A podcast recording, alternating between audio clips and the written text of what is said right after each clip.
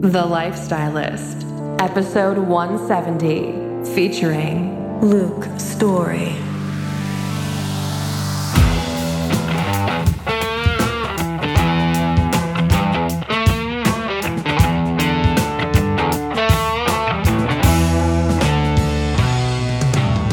I'm Luke Story, a former celebrity fashion stylist and founder of School of Style.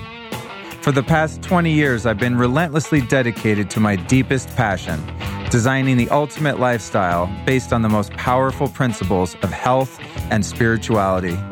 The Lifestylist Podcast is a show dedicated to sharing my discoveries and the experts behind them with you.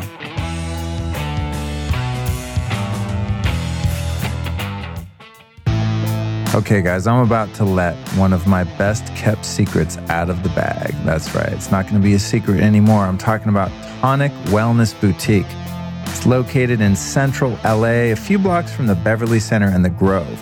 Tonic Wellness Boutique offers a combination of hot and cold relaxation therapies. Now, you see me talking about this stuff all the time. You know what I'm talking about cryotherapy, the saunas, the whole deal all proven to simultaneously revitalize and rest the body, improve blood circulation, and help activate the lymphatic system to help detoxification. Now, if you live in a city like LA or you're just traveling to a city like LA, dude, you got a detox for real. These methods also help to reduce inflammation and improve skin tone while actively promoting the release of endorphins. Those are your happy hormones.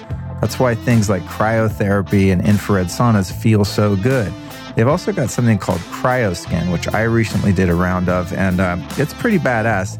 It pretty much melts fat off any part of your body. So a lot of actresses and stuff go in there. You know, it's confidential. I wish I could tell you who they were, but they're people you've heard of and models as well. Go in there and get like the fat under their chin or on the back of their arms. I just did straight up my belly and I'm seeing great results from it. It was pretty amazing and it was a lot easier than working out really hard. So they have the saunas, the cryotherapy, the cryoskin, and then they have something called pressotherapy, which uh, will help you look better, feel better, and function better. They have all the latest biohacking stuff over there.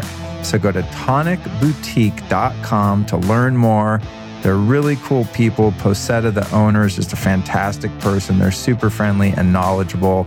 And it's a great place to go, not only to feel good, but to look good. It's very Hollywood centric. It's a very high vibe, well designed environment. They have, of course, the Clearlight saunas, which are the best saunas in the world. Otherwise, I wouldn't even probably go in the saunas they have there because most of them are really high EMF and super whack. So these guys are doing it right. It's a one stop shop. So go to tonicboutique.com to learn more. If you live in LA, you should just be there at least once a week or once a month. If you're visiting LA, I would straight up land at LAX, go to Tonic Boutique, and then continue the rest of your trip. tonicboutique.com. Welcome, one, and welcome all. This is a special bootleg broadcast edition of the Lifestylist podcast recorded at OsteoStrong in West LA. You're here today, ladies and gentlemen, to celebrate my birthday with me. Today is the birthday show, dropping this thing on October 29th. I was born in Denver on that day in 1970. Wow, long time ago, 48 short years ago at 7:16 a.m as a uh, rising sign and star sign in Scorpio with a moon in Libra. Came into the world kicking and screaming and uh, kind of been doing it ever since. my mom always said, "Thank God for that moon in Libra." Her and her and uh, her mother, my grandmother, were terrified because I was supposed to be born a little bit later or early, whatever the case was, and I was about to be a triple Scorpio. Now, I don't know that much about astrology, but from what I understand, I would have been a real hellion had that happened, and I was definitely a handful for the first 25 years of my life and slowly settling down. So I just want to thank you for uh, joining me on this very special episode. I'd also like to invite you to an event I'll be doing in LA. It's uh, with Neil Strauss and his group, The Society. I'll be doing a biohacking intensive where I'll have a pop up of my biohacking lounge December 14th and 16th. So if you want to come hang out, hear a talk, hear a bunch of amazing speakers, and get to try out all of the biohacking technology, that I talk about and post about all the time. You can join me there. If you want to come to any of my events, super easy to do. All you do is go to lukestory.com forward slash events. All right, check it out. Tomorrow, we've got our regular Tuesday episode, and this is Relationship Mastery Sex, Love, and Success with Melissa Ambrosini and Nick Broadhurst, who are a couple, a lovely couple. They seem very happy, very successful. So I was obsessed with sitting down with them and asking them how they make it work. And like any couple, they have their ups and downs. I mean, you know, it's not a Shangri La utopian situation here, but goddamn, they seem like they have a pretty productive, healthy relationship. And I would really love to have one of those myself someday. So, uh, again, like so many of these shows, it was a very um, personal uh, episode for me because I'm asking them questions that I really want to know the answers to for my own life. Uh, and also just how they integrate running a business together. It's a very fascinating conversation. They were uh, kind enough to be very open and vulnerable. Um, it was an intimate but still very lighthearted and fun show. So make sure to catch that tomorrow. That's number 171. That's our regular Tuesday show. And then, uh, and then next week, the following Tuesday, which would be November 6th, 2018, we've got Sleep or Die, Becoming the Best at Hardcore Rest. I made that up myself. See, the, see what I did there? Uh, with Harpreet Singh Rai from the Oura Ring. Another thing like the Joovv device that we did uh, last week. This ring I'm obsessed with too. I've been using it for, I don't know, maybe a year to track my sleep and various things like that. And people always ask me, what's up with that thing? How does it work? So I got the CEO on deck and we talked about it. So make sure that you subscribe to this podcast, folks, so that you don't miss any of the upcoming episodes. And speaking of subscribe, I'm going to keep pushing this because uh, it just needs to be done because so many people ask me questions that could be answered in my weekly newsletter with all of the show notes from every single podcast. If you want me to send you all of the live links and all of the details from every episode, all you have to do is join my newsletter and you can easily do that just by texting me. That's right. It's amazing, this technology text the word lifestylist, that's all one word, to the number 44222. So the number you're going to text sounds weird, but this is the number, no area code or any of that weirdness.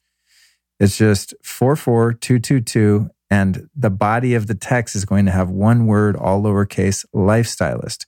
If you don't have a United States based phone, then just go to lukestory.com forward slash newsletter. It's magical. Okay, before I jump into the episode, I'm going to tell you what that's all about. But, uh, well, you know what? No, I'm just going to do it. I'm just going to jump right in. So, as I said, today, October 29th, is my 40th birthday. Uh, this has been one of the best years of my life. I mean, honestly, it, I, I sometimes I, I can't believe how good my life keeps getting. You know, you're supposed to get older and kind of become grouchy and struggle, I think.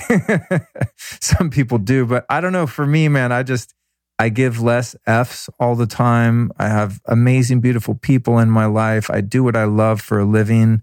Um, both my businesses are are successful and fulfilling. Um, I don't know, man. It's just I mean, there's you know there's always stuff to work on. I have a lot still that that I haven't manifested, like um, owning a home and moving somewhere that's got more trees and less people and stuff like that. So, you know, it's a work in progress, but I've got to say, I've just grown so much and I've learned so much in this particular year. Um, you know, last year was pretty freaking rough. It was one of, one of the years where it was like the painful growth. This year's been kind of excited, wide eyed, curious growth more so than like, wow, I just got beat down and now I've got to crawl my way back to, um, some semblance of sanity which is kind of what 47 was, but, uh, or wait, no, 46. 47's been very kind to me, and I'm sure that 48 will be too.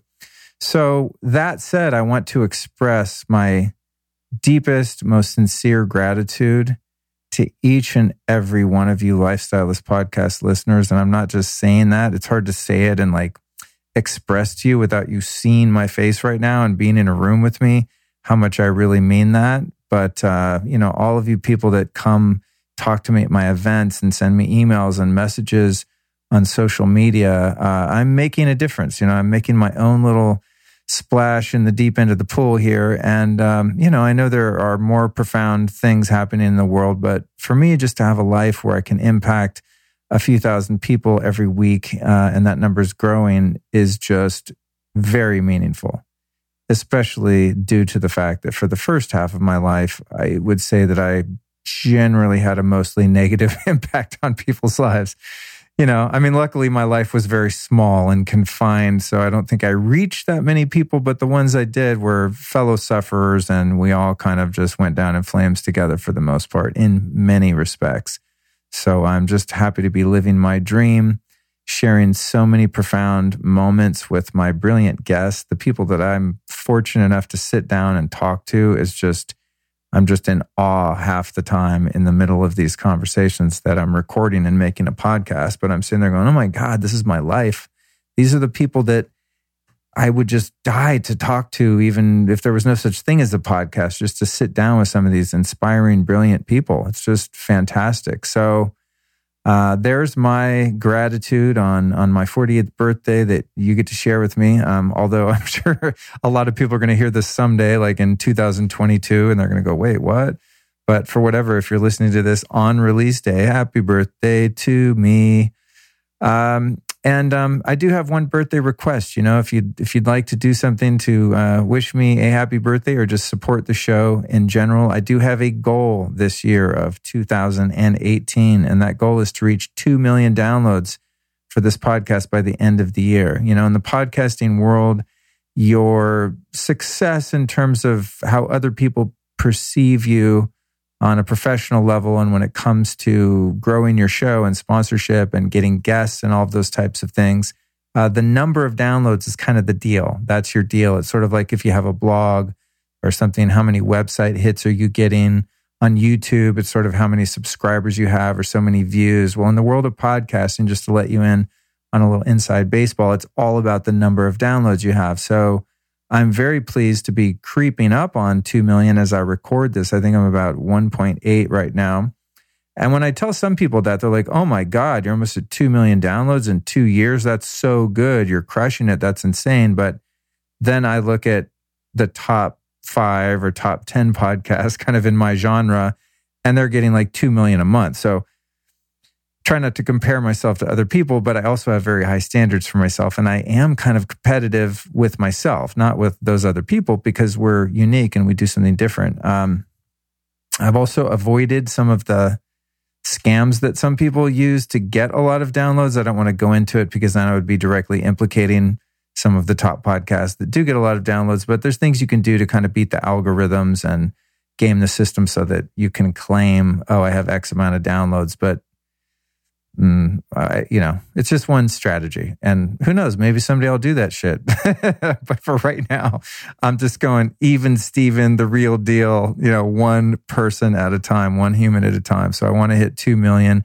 Uh, it's just an arbitrary number. Sounds good, sounds feasible. Um, I'm hoping by next year, uh, by the end of 2019, that I'll hit 10 million. That's my goal. So I really need to ramp it up. And there's only so much I can do. My commitment to you is just to keep producing really high quality shows to the best of my ability, making sure the guests are on point, the sound is on point, uh, that the show's professional, that the music's good, that the editing's good, that the graphic design, the website, the newsletter, the social media accounts, all of that stuff is of highest uh, possible quality. And that's really all I can do. I don't, I don't have a budget to advertise and do things like that. So it's really just word of mouth. So what I'm asking of you, my friend, right now, I said all that to that long ask of uh, of thanks and then an ask back is to just tell you it's really easy now on the podcast apps to share individual episodes. So if you hear this episode or any past one that you've enjoyed or any future one that you will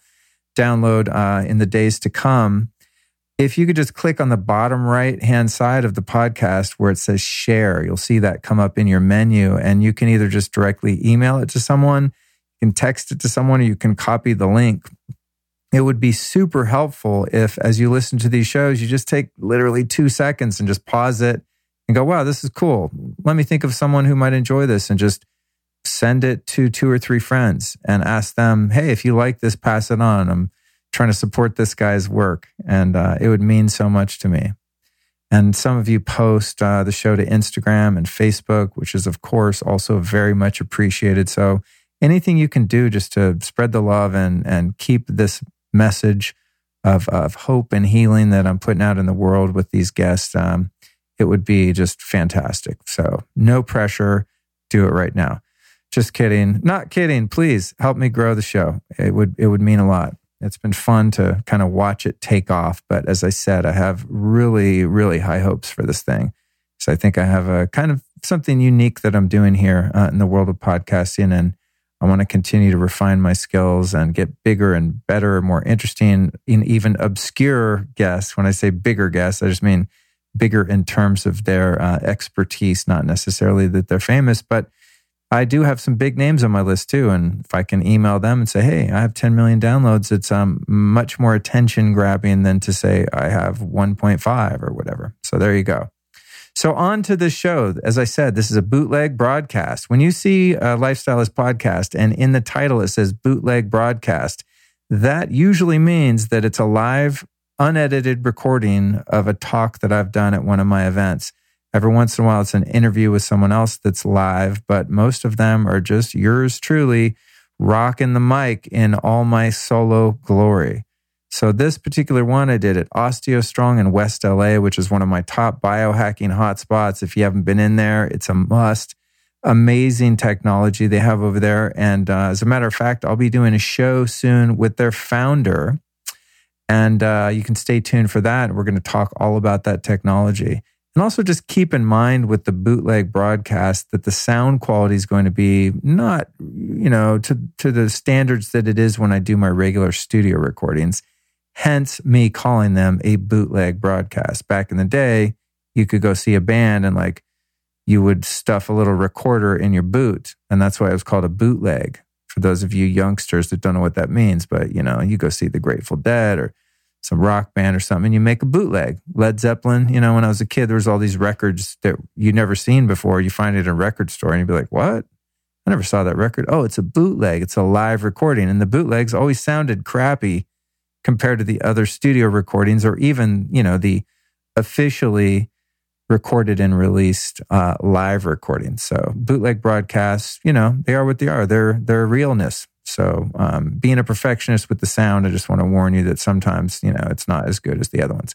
All right. And this was a strong talk number one. It was the first in a series over at OsteoStrong, and uh, they called it the power of the brain on our bodies. Uh, how what we think, do, and feel directly affects our physical state. And while I'm really into physical health and healing and biohacking and all of that, uh, you may have figured out if you listen to the show for a while, the aspect of life that I'm really most passionate about is spirituality. And that's what I talk about in this particular episode. So I'm sharing the most, the primary uh, universal laws that have completely transformed my life for the better in hopes that anyone out there who's suffering like I used to might be able to find the freedom I'm experiencing more and more every day.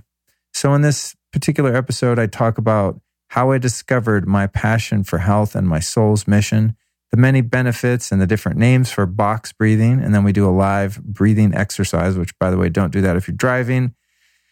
Then learning how to be unapologetic about your relationship with a higher power or that ineffable force greater than us that we uh, mostly refer to as God. Then recontextualizing and reframing every experience in your life as love how you can get in greater alignment with universal truth, my personal meditation practice, what you can do to master your mind, and why surrender is the most powerful principle in my life. And then a little bit on the physical stuff, a little on the basics of getting in alignment with nature. Toward the end of the talk, I talk about the value of sunning safely, sunning often, and getting the sun on as much of your naked body as possible, and why that's good for you and not dangerous. And I talk about why I love spring water and how you can uh, best filter the water in your home if that's the only option you have, the dangers of artificial light, and how you can turn your bed into a Faraday cage to protect yourself from EMFs while you sleep, which is a project I'm currently working on right now. So there you go, ladies and gents. Thank you for joining me on my birthday episode of this live bootleg broadcast from OsteoStrong in Los Angeles. Enjoy the show.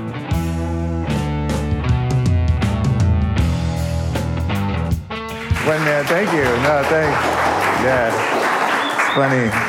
I'm uh, I'm a one man operation. People always, you know, that watch the social media posts and listen to the podcast, always like, wow, how do you do all that stuff? I'm like, I have no idea. It's a lot, it's a lot of stuff. Um, but I always think if you're gonna do one thing one time, why not make it 10 things? You know what I mean? And that's uh, why I always drag around all of this technology. So um, thank you, Sarah, for the introduction. Where'd you go? There you are. That means I need glasses. When all the faces look like Sarah, there's only one Sarah. Great. There she is. All right. Thank you so much for having me. And just a quick shameless plug for this place too. I mean, I'm just grateful to be here and grateful to be anywhere, frankly, at this age. But I'm happy to be here uh, because this has been one of the most profound health hacks that I found in a while, and I've been at this about 22 years. And so I found out about OsteoStrong from Tony Robbins. I was at a Tony Robbins event. I finally drank the Kool Aid and went up to San Jose to one of his events. And, you know, he does these pitches for different lifestyle practices and things like that, many of which I was already a practitioner of. But he talked about this OsteoStrong thing, and then they had a booth out in the hallway and stuff, that kind of the tech hall place, right? I walked by, I didn't really get a chance to check it out. But it intrigued me because I'd never heard of it, A, because he endorsed it, B, and I know that bone density is a really important foundational piece to health, and there's not a lot that does that. Uh, I have a rebounder at home. It's um, it's a, called a um, Bellicon rebounder, really nice, like high end rebounder. And I think if you jump on that for 20 years, you'll build like you know one percent bone density or something. I mean, but so that's all I really knew. I was like, wow, I bet this is faster. And so uh, fast forward, I come back to LA a couple weeks later. I'm at an event speaking where I presented this. Well, I spoke on a panel, or uh, what do you call that? Moderated a panel and then I set up this whole biohacking lounge where I brought all of my equipment from home and I set up this really neat area where people could come in and try all of the devices and stuff. And I turn on my Joovv red light panel, which is a really obnoxious bright red light, and shine over. And I'm like, oh man, I'm probably bumming out my neighbors in the next booth. And it was these guys from OsteoStrong. And I was like, oh, I got to turn the light on. I mean, it's part of my show, you know? And then I think it was Sarah. She was like, are you going to have that on the whole time?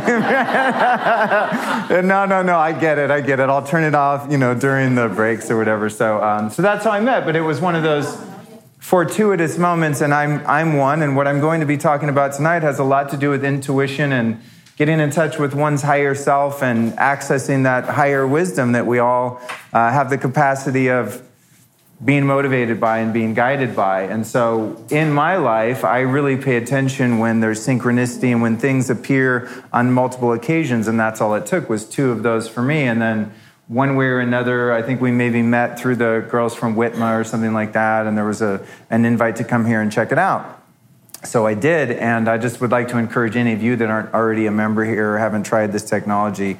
I don't ever talk about anything unless it's super legit I literally have been into health since I was 26 years old. It's been 22 years. I've seen every fad there is pretty much come and go. I've tried just about everything you can imagine from injecting myself with poisonous frog venom to getting stem cells injected in my penis. I mean, I've done, you talk about like anything, any lengths to like feel good, you know? Uh, and what I've noticed about this particular technology, and I get nothing out of this pitch, that's why, you know, it's hard when you promote something that you're affiliated with, but uh, I get nothing out of it other than maybe a free session or something. But what I noticed after doing this is I didn't do any bone density testing or anything like that medically, but what I noticed is after about four or five visits, is when I would do other forms of exercise, just doing push ups, pull ups, lifting weights, just basic body weight, strength training, things like that. I was exponentially stronger after a few visits. And it took a minute for it to connect in my mind. I thought, I don't know, I must have, first couple of times I thought, I must have gotten great sleep last night. And so I'm just, I'm plugged in. I got the chi.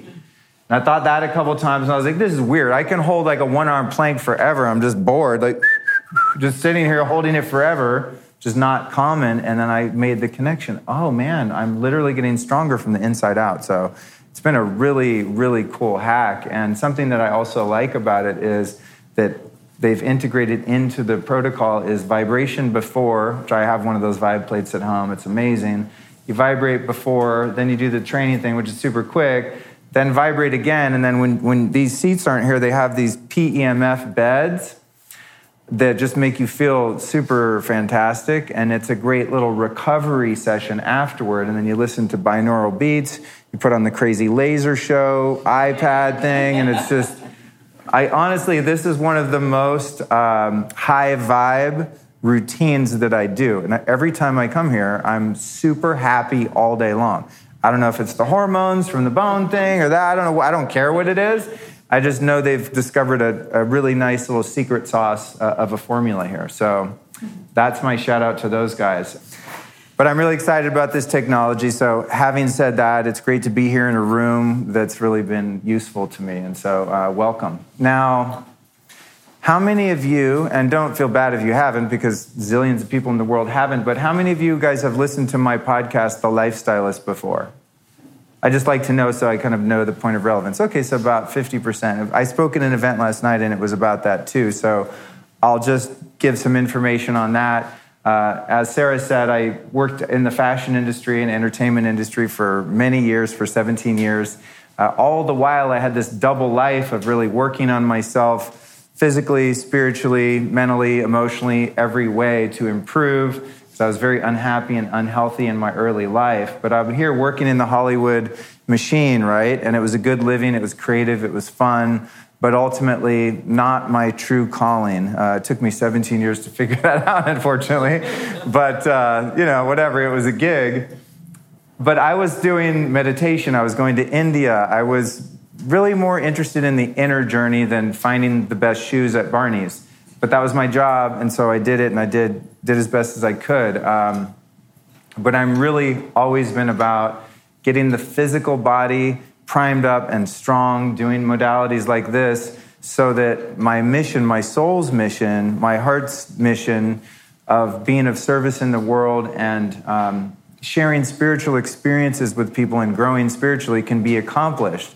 So I was doing that in every waking hour that I wasn't kind of playing the game of the Hollywood thing. Hey, Kara, we were just talking about Whitma. Yeah, yeah. Kara made the introduction to Sarah. Kara and Sarah, there they are. so I'm off doing this on the side, and then at some point, you know, I have to give credit to a couple people. There were a couple people that I really respected in the health industry, uh, and one a friend of mine who's also an author who's very much into personal development and. I was invited to do a talk about three years ago with a lot of people that I really respect and I, I, thought I was going to be kind of the opening act, and they ended up putting me on kind of on the Friday night of this weekend conference. And the reception was just overwhelming, even to me, and all the limiting thoughts and ideas I had about myself and my ability to pivot careers at 40, what was I then, 45. And, you know, I got such overwhelming feedback. And also, just the people that I respected said, dude, you should be doing this. You're in the wrong industry. What are you doing? This is what you care about. And it was a profound few months there where I started actually contemplating making the transition. And so the transition for me involved having to have something that I could do. Is you, you, you have to, in order to go speak somewhere or to have some sort of a presence or a brand, so to speak, in a particular niche industry, such as health and wellness, you have to kind of have something to hang your hat on. And so that's why I started a podcast, because I figured that was the the avenue of content that I could be most consistent in. And as you'll find over the next uh, few minutes here, I can talk a lot. So, for better or for worse, hopefully for better. I, I, just did a four hours of podcasting on my way over here and then talked to someone, a friend of mine on the phone all the way here. So, I was given the gift of gab. But I started this podcast not really knowing if it was going to fly, how it would be received. I was able to get some great guests, some of my heroes very early on. The show gained traction quickly. I found that people responded to my approach to spirituality and to the more, you know, the esoteric spiritual realm, metaphysics, but also to the geeky, sciency, biohacking, you know, deep dive nerd health stuff because I seem to have the ability to take the esoteric and bring it down to earth in a way that's practical, take the really geeky, deep science stuff, translate that into common parlance so that your average person can take something like that and apply it to their life. And so as I started to do the podcast, I said, man, I'm really having an impact on people's lives. And at first, I thought it was just because the guests that I was having on were so wise and had so much knowledge but what happened was over the course of uh, the first year or so, people started to uh, indicate to me that I had uh, perhaps some experience and knowledge in these areas as well, and that I might be interested in sharing them. So I started to be asked uh, as a guest myself on many other podcasts and asked to do speaking engagements such as this. And it's something that's kind of continuing to flourish. And now I'm finding my own voice. And this year, my own personal mission is to really embrace that and stop, you know, hiding from. Uh, the passion that I have, even to share what I've found from my perspective, not just that of my guests. And so uh, it's with that that I am deeply appreciative that you guys are here and that, that um, Sarah and the team here asked me to come because this is, this is my, um, you know, my heart's desire is to be able to take some of the experiences I've had in life that have been transformative and, and help to transmit them to other people and that they might share in some of those experiences themselves. So that's what we're doing here. Now that we've sort of set the stage, and those of you that didn't know who I am know who I am and what my intent is here tonight, I'd like to start out just doing a very simple breathing exercise to kind of reset the energy in the room and to get us all landed here in the space after having uh, traversed LA traffic from wherever we came from to get here. And even just for my own benefit, having come off the heels of a lot of other sort of um, media creation and talking today. So there's a number of different breathwork routines that I've picked up over the years from various sources, uh, many of which from the yogic tradition, specifically Kundalini Yoga. But the one we're going to do tonight is uh, has a couple different names depending on what tradition is claiming rights to it. Uh, I call it box breathing, but I was doing uh, this in a hatha yoga class 15 years ago, and they had some other name for it Kapula Bhati Boom Badam Badinga Boom, something like that. I'll never remember it.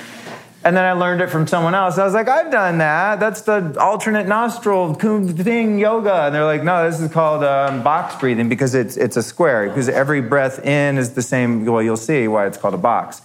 It's equal on all sides. And then I did some I did some urban escape and evasion training where they um, do things like handcuff you in the back of a car and teach you how to break out of it, um, teach you how to break out of zip ties, waterboard you, taser you, teach you how to shoot guns, uh, pick locks, break into houses, break into cars, all this kind of stuff. It was pretty cool. And um, one of the things they teach you when you're getting tasered or waterboarded, well, actually not waterboarded because you can't really breathe, but when you're being tasered, is they teach you something called combat breath. I was like, combat breath? They're like, yeah, this is used in the military. And so they proceeded to show me box breathing, going back to hatha yoga, alternate nostril breathing. And it turns out in the military, this is used to keep your nervous system calm in the heat of battle or when you've been captured and you're being interrogated or whatever is bringing an immense amount of stress to your nervous system. So it's funny how these things travel through different circles and different teachings, but uh, as any true principle in the universe is that I've discovered, it doesn't matter you know what knowledge base it comes from if it's a principle inherently that means that it's true. It's a universal truth that works no matter who applies it no matter when they apply it as long as they do apply it. So uh, a lot of the things that i'll be covering tonight are just universal principles that i've picked up in the ethers in my travels and uh, anything that i do that, that works i just i stick with it and this particular breath will work if you're being tasered or interrogated or just sitting in a yoga class wanting to chill out.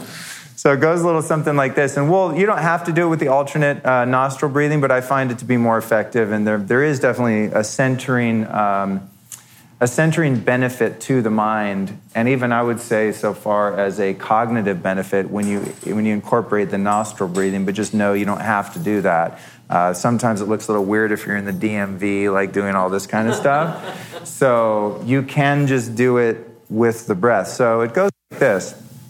We're going to inhale. Well, I usually just use like thumb on one side of the nostril and then ring finger on the other side. It's really cool because it makes your voice sound like this too.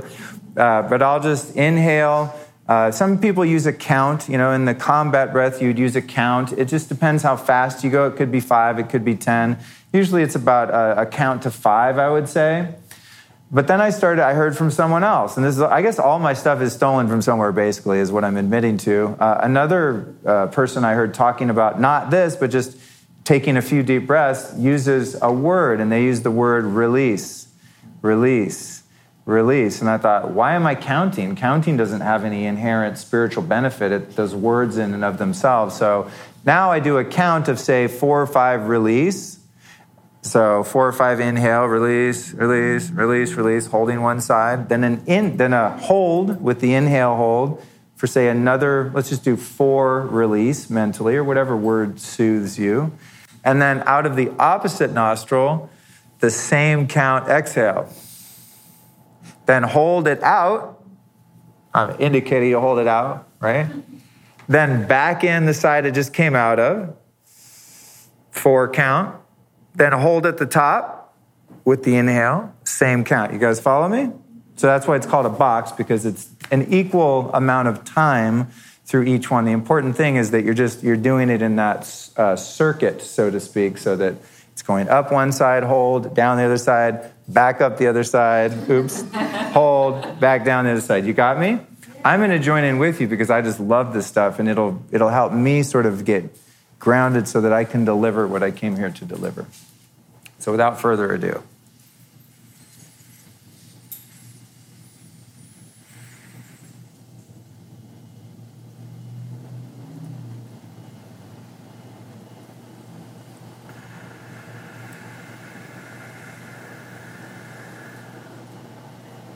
Let's start at the top. I'm going to do a couple guided with you guys, and then I'll join in. I realized I was being selfish. So we're going to start inhaling on the right side to a count of one, two, three, four. Plug, hold in. One, two, three, four. Exhale left side. One, two, three, four. Hold the exhale for one, two, three, four. Inhale on the left nostril, one, two, three, four. Hold at the top for one, two, three, four. Exhale on the right for one, two, three, four.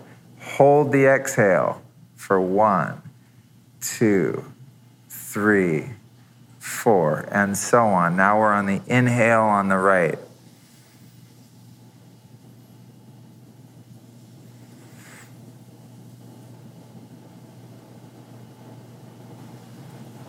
And then finish up on your last exhale, whichever one that is. If it's the last, probably the right.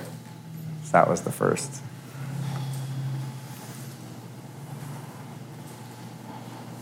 That's different, right?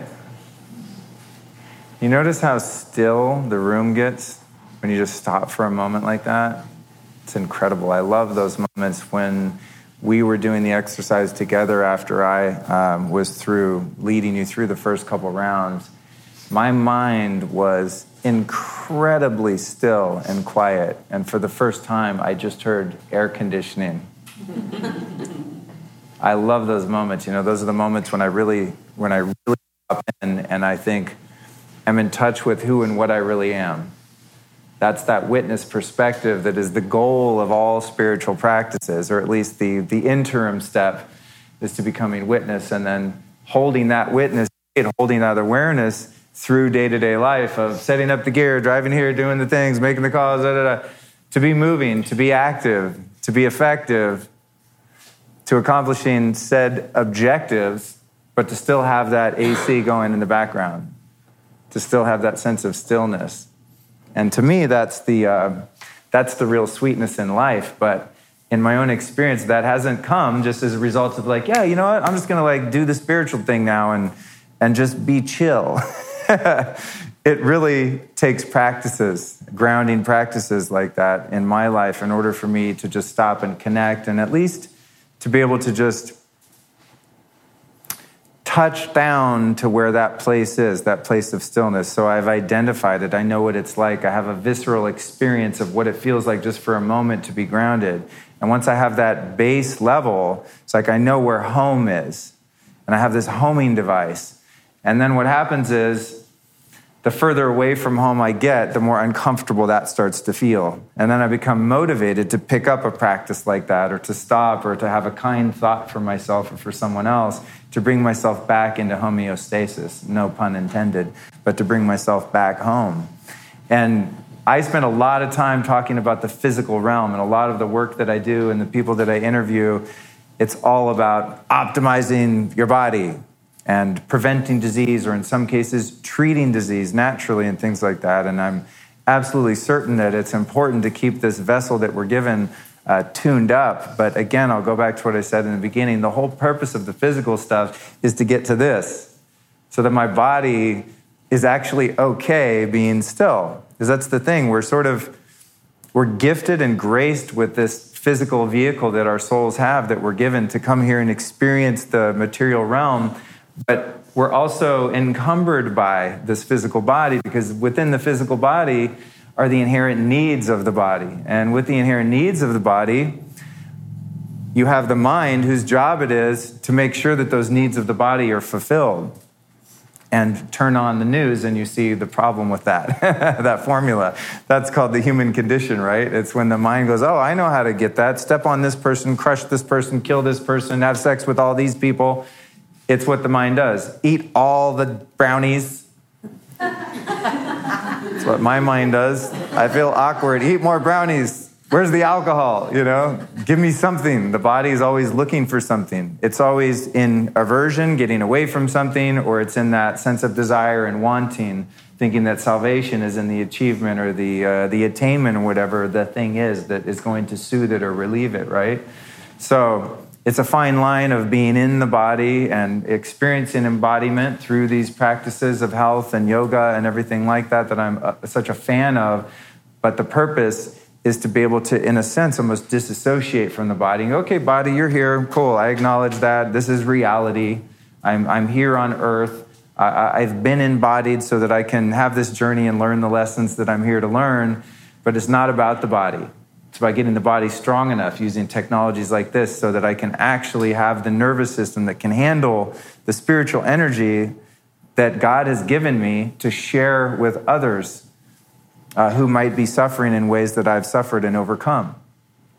And that's the mission of my life. And it's such, such a gift to be able to have a sense of purpose. You know, because so long in my life, the purpose was don't die you know? And it seemed as if everything was out to get me. And this is the framework of my family system and, and trauma and abandonment and all of the things that so many of us experience that we volunteer for when we come here to earth and take on a body and jump in a womb and go, yeah, okay, give me what you got, universe. We pop out and it's like, really? Okay, boom, try this on for size. And then there we go. And we're thrust into this human experience, uh, believing that the, uh, the physical realm, the material realm that we're in is all there is. And then it's a matter of kind of getting back home and and having the experience that, that, we're trying to get back to where we came from, which is that sense of universal oneness, that sense of unconditional love, that sense of being safe, uh, that sense of being cared for, of being protected, of being with our God, with our higher power, with our Creator. It's such a strange um, cosmic joke, isn't it? That, you know, that we come out of the ethers, we come from nothingness, we come from the void, and we enter into this experience only to, for many of us, spend our whole life once we see that that's the answer to our salvation, to get back to that place. It's almost as if life is uh, circular. You know, that's the experience I have. Come in, very threatening, hostile environment. It's almost as if, for me, and I don't know if you share this experience, but it was like a science fiction movie where you see some space travelers and they land on a foreign planet and it's a very hostile environment. They get out of their spaceship and they're like, what the hell? They still have dinosaurs here, you know? That kind of thing. That was my whole life experience as a kid. It was just like, oh, how do these people do it? Who got, how do these people get the rule book? I didn't have the rule book. I just didn't. How do you person? Just don't understand. And so, for me, a lot of my coping mechanisms that I use to be able to handle being in this body and the threatening life experience that I had were um, self medicating and finding ways to just turn down the volume knob, turn down the lights, just dim all of that experience a little bit. And that worked for a period of time, but like all shortcuts, it had its shortcomings. You know, it had its side effects uh, in the destruction of relationships and self worth and self esteem and my own moral fiber and uh, any sense of grounding and connection to the people that loved me, the few of them that there were. And I'm not trying to play the victim, it's just how I was so situated. So, at first, it's by desperation that I think many of us come to the metaphysical, to the spiritual. I've met very few people in life that were super connected, super happy, super grounded, had a great childhood, and they're like, you know what would make this even better? Let me meditate twice a day.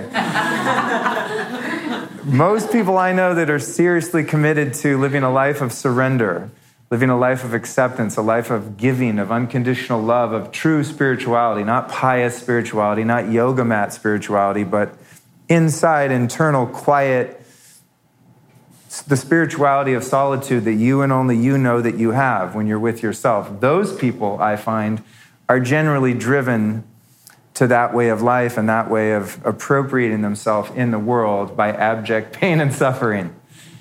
And in my life, what's been so beautiful is that I've been given so many experiences and I've brought upon myself so many experiences, which at the outset seemed to be as if all the odds were stacked against me and that I lived in that hostile universe and that God was out to get me and that people were out to get me and that it wasn't fair and that I was being punished for something. I probably was, frankly, and was literally many times. But seeing life as sort of a, a, hopeless and meaningless existence that one has to suffer through until you get to the end and hopefully you die in a humane fashion. Not, you know, in a guillotine or, uh, uh um, you know, in a hospital bed receiving chemo or whatever it might be. But because I'm lucky enough to have a, had a pretty rocky road early on and you know hit that place of surrender at a pretty young age. For me, it was 26 years old, where I earnestly decided to seek a relationship with God in my life, which is something I'm learning how to not be apologetic about. For years, I've been tiptoeing around like, "Don't say that word; people are going to hate you." You know what? I don't know what else to call it. Fine, you know, it's like I almost like the atheist, I don't know what to tell you. Good luck with that. You know, at this point, it's, it's hard to not, you know, it's hard to tiptoe around it, but that's when that happened for me. And what happened when I, and I don't mean that in a religious sense, and religion's great for most people. It's not been my path, but I know that there's something that's making my heart beat right now, put it that way. And tain't me. And if you're sitting here and your heart's beating like it appears that they are, you're not doing it either. So something's there, you know, whatever that is. So when I say God, I mean that thing, that ineffable, not understandable, not nameable thing uh, that a lot of humans just refer to as God. Call it what you want, experience it how you want.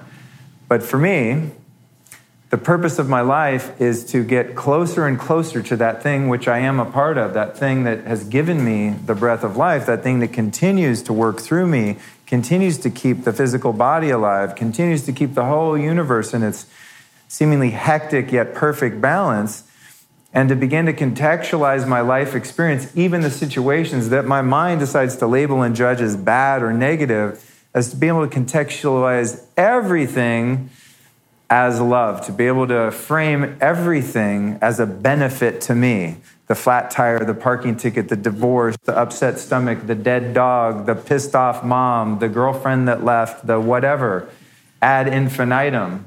That rather than that being a personal attack and an affront on my ego that perceives everything that way, it's all about me, right? Is to be able to actually not just down the road look back and go, I see why the divorce happened. I needed to learn X, Y, and Z.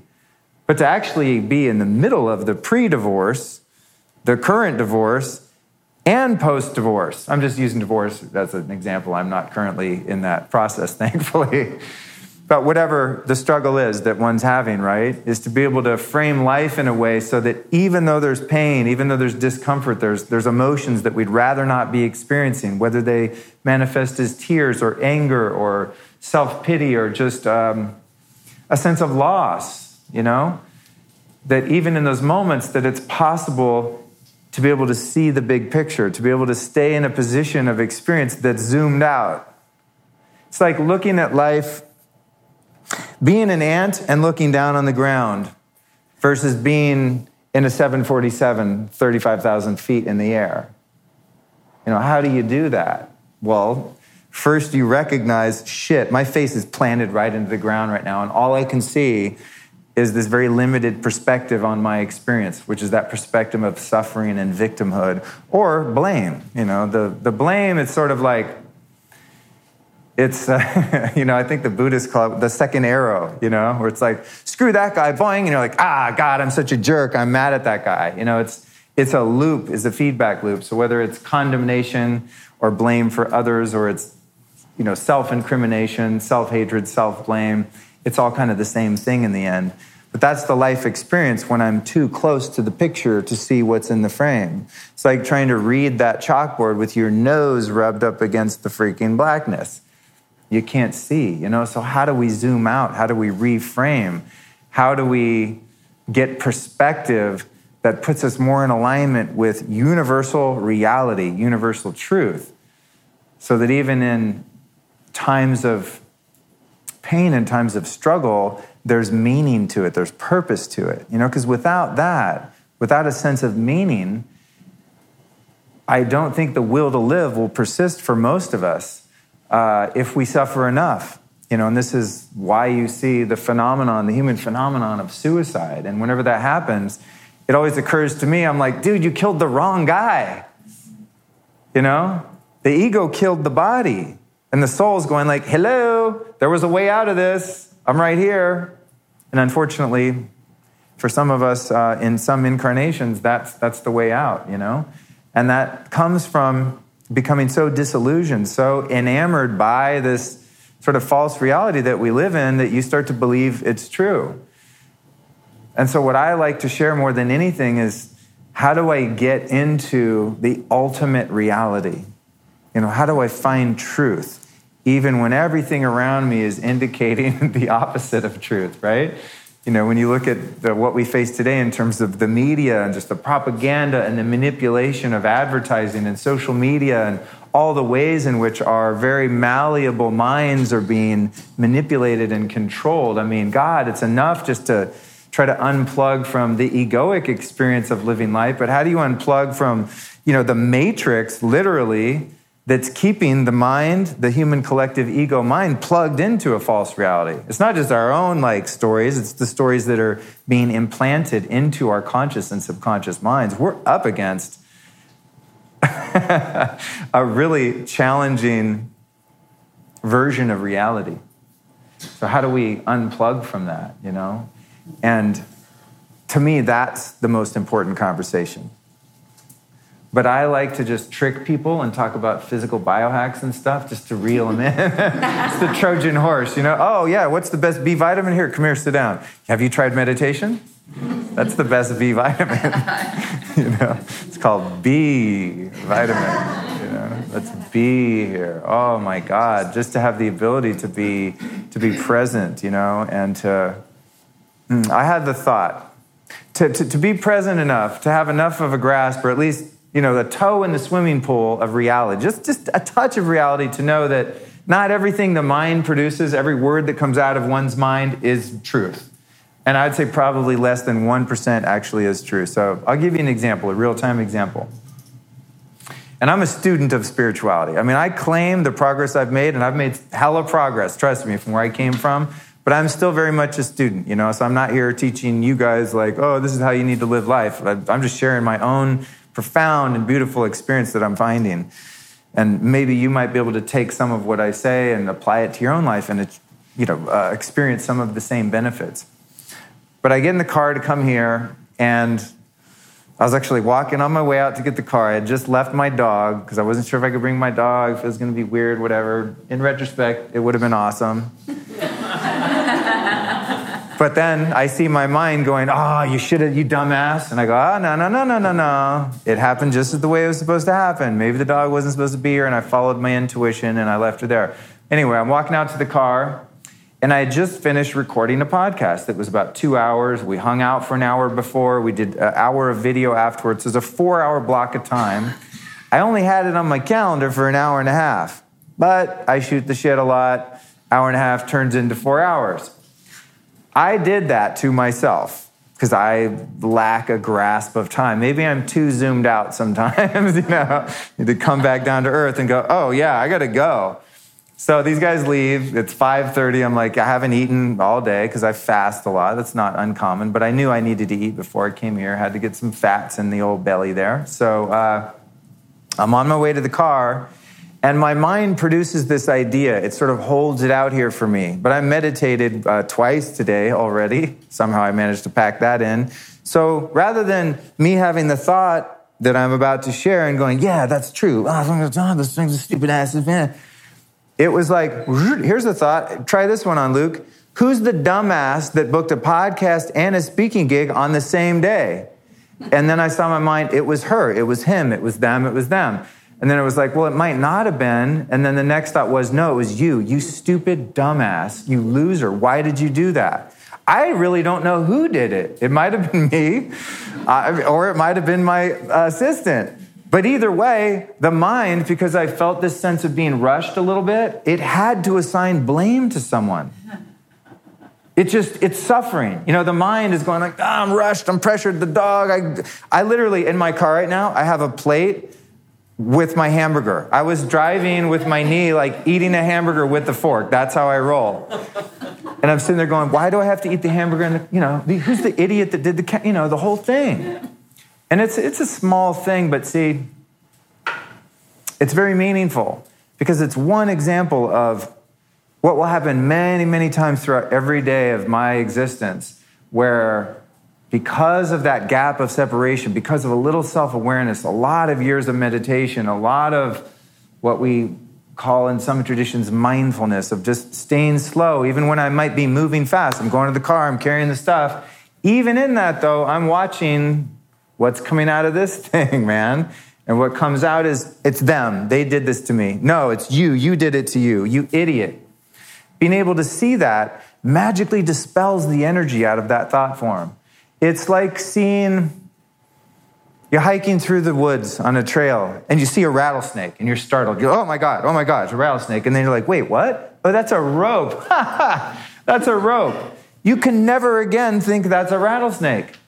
It's just, no, I already saw it. It's a rope, you guys. It's, you're fine. Walk by, you're cool. The more I start to see how my mind lies to me, how it just panics and it gets cornered like a little animal, a little afraid animal, and it starts to lash out out there or back in here, the more power I have over it to sort of just, it's like a helium balloon, and I have the magic pin, and I just go, and this happens in ten thousandths of a second. I mean, that's how fast a thought is, right? A thought, and then five more thoughts, and you had a thought, and then the self realization of like, no, man, it's nobody's fault. It's just, it's just the way the calendar is today. And does it matter? No, it's amazing. That's the other side of it. Not only is no one to blame, and it doesn't matter, and it's not bad, just an arbitrary circumstance, but it's actually the best thing ever. It's beautiful. Can you imagine the day I had? I had four guys come over to my house that are just the most awesome. They're from Minnesota or some shit. You know what I mean? just salt of the earth, really nice guys. Almost too nice for me. I'm like, what's the angle? You know, you guys, are you weird at all? Maybe not weird enough to hang with me. No, but they're just really great guys. Very sweet, very kind. They have a great company I really believe in. I have the opportunity to share their, their company and their invention with the world and have this beautiful dog and I have a lovely apartment. I mean, it's just, you couldn't ask for a more idyllic life. That's actually the truth. And then I go get in my car and I'm pissy for a second, walk into my car. I have an amazing, beautiful German car. Like, I should be dead. I mean, I don't want to go into my past, but I'm not the guy that at 23, 24 years old, you would have been like, I bet some guy, someday that guy's going to have an amazing podcast, be speaking to public audiences about spirituality, have a beautiful dog, a BMW, da da da, own a fashion school, have this amazing, illustrious career for 17, 17 years. I was not that guy. I was the guy where you're like, oh, step around that guy. Don't talk to him. Watch out. You know, I was that guy. So the reality is, is that everything is totally perfect. And I'm coming here tonight to do the thing that I love the most which is to share my heart with people, to share the love that I experience in my own life subjectively with other people, for you know um, those that are receptive to it at least, and those that are desirous of that type of experience. Not everyone is. Some people sit in a room and they're like, what's this guy talking about? He's weird, you know. That doesn't matter though. I don't care about that. I'm not here to be popular. I'm here to have an experience. You know, it's not an intellectual experience that we're having. It's a it's a heart experience. It's a language of the heart. So as my mind says, who did this to me? I did this to me. The calendar, I'm too busy. This isn't fair. It shouldn't be that way. It's such a luxury. It's such a gift to be able to go, that's bullshit. This is amazing. And just go on with my night and drive out here. And then my phone rings. And it's a guy that I don't know that well. And he's, um, he's someone in addiction recovery, which is something I've been in for uh, almost 22 years. You know, I was really bad off, as I said, when I was young. So uh, when I get a call like that, it's more meaningful than a buddy calling to shoot the shit or, you know, someone calling to check in or ask a question. Most of the time, in that situation, I would just be like, oh, ignore the call. Like, I'll call him later. I just ran out of the house. I did the thing. I got to get to the thing. Rushed in a hurry. But I saw that call, and for a second, I almost clicked ignore. I was like, screw that guy. He'll figure it out. I'm busy. I'm important. People are waiting. And then I saw that call and I thought, that's God calling. And this kid calls me. He thinks he's calling me because he needs some help, some advice. You know, hey man, I've got this going on, my wife, the thing, the immigration, the struggles, da da da. And, you know, he's calling me. He's like, man, sorry to bother you, this is like that. And I, I try to tell him, and he probably can't hear me, but I, I, I said to him after he'd, you know, hopefully offloaded some of the pressure that he was experiencing. And I gave him a couple tidbits of advice, maybe that might be useful, or just not advice even, but just, you know, hey, I've been through that and here's what I do when that happens kind of thing. 15 minutes on the phone, all, you know, all the way over here essentially, which was my like digest the burger that I just eaten in the center console time. And uh, I said to him, you know, thank you so much. I'm really sorry to bother you. I said, dude, you just saved me. You know, you, I'm not helping you, you're helping me because when I saw that call, and this is what I told him, I said, when I saw my phone, I said, yeah, I really wanted to just click ignore. That's how brutally honest I am. Not because it's him, I'm just busy, I don't feel like talking. I said, but I saw that that was a call for me. See what I'm saying? That was a gift to me because it was an opportunity for me to give. It was an opportunity for me to express compassion towards someone, uh, empathy for someone, and an opportunity for me, again, to take some of those painful experiences that I've had in my life and transmute them into gold for this kid who's just very confused with his life experience. He's not zoomed out, he's in ant view, going like, dude, I'm freaking out. I'm like, you're good. You're in ant view. I'm in helicopter view at least. Maybe not 747, but I'm a helicopter, treetop at worst, right? So here, man, here's what I see. And he's just like, oh my God, wow, this is so helpful. I feel so much better. I didn't even do anything. I just said, yeah, I've been there. Here's what I did. Here's what might be going on based on my limited perspective and knowledge of your situation. But God, this is a life worth living. But see, the day that I had today is worth living, not because of what happened, but because of my perspective on what happened. You could take the day I had today and go, oh my God, I get up, I got all these people banging on my door. They want to come in with all this stuff, set the stuff up. I got to do this thing, I got this event tonight. God, this sucks. I'm so busy, I'm so stressed out. Who did this to my calendar?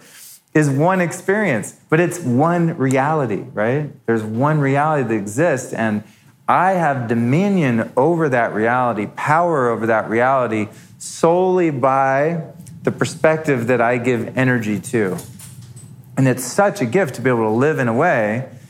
And I gotta say, it's like this most of the time. And I'm not, I'm not trying to say, oh, I got it figured out. Trust me, I get my ass beat on a regular basis, but it's fewer and far between that I get so captured by non-reality that I start to believe it's true and that there's no way out and you know just get embroiled in frustration and hopelessness and the things that I used to experience so much. Most of the time it's like flicking on a light switch of the reality switch. I start to my vision gets obscured by non reality. Some shadows, some darkness come in. I start to believe my mind. It tells me thoughts and ideas, and I think it's true. And then I go, wait a minute, is my mind telling me the truth right now? No, it's totally full of crap. That's not reality. That's a perspective of reality. Unplug, turn the light switch on, and then it's just like, whoosh, I've been pulled out in a portal almost out of one trajectory that my day or my week or maybe a month was about to take. And I've been sort of like teleported into this different reality just like that. It's incredible to be able to live like that. It's, it's freedom. It's, it's having the golden key, the golden key of, of freedom from the bondage of the human experience. We'll be right back at you after this brief but important announcement. I'd like to remind you to get over to lukestory.com forward slash store. That's where you're going to find a collection of links to every single product that I recommend to keep yourself young and healthy. So, whether it be a supplement to help you sleep, whether it's some biohacking technology, blue blocking glasses, blue blocking light, every single herb you could ever want to know about under the sun, it's all at lukestory.com forward slash store. I've gotten so many requests over the past couple years for my top picks. I just decided to put them all in one place. So at lukestory.com forward slash store, you will find links and in many cases, really sweet discount codes on every single product that I've ever tried and still believe in, or even products that I'm still using to this day. So get over to lukestory.com forward slash store. Do your shopping there. You're going to save yourself a lot of hours of arduous research. I've done the work for you. I've vetted every single thing on the site, and I believe it is the best of the best, the cream of the crop. So get over there and check it out. It's a great way to save yourself some time and money, and also a great way to support the podcast. That's lukestory.com forward slash store. And now back to the interview.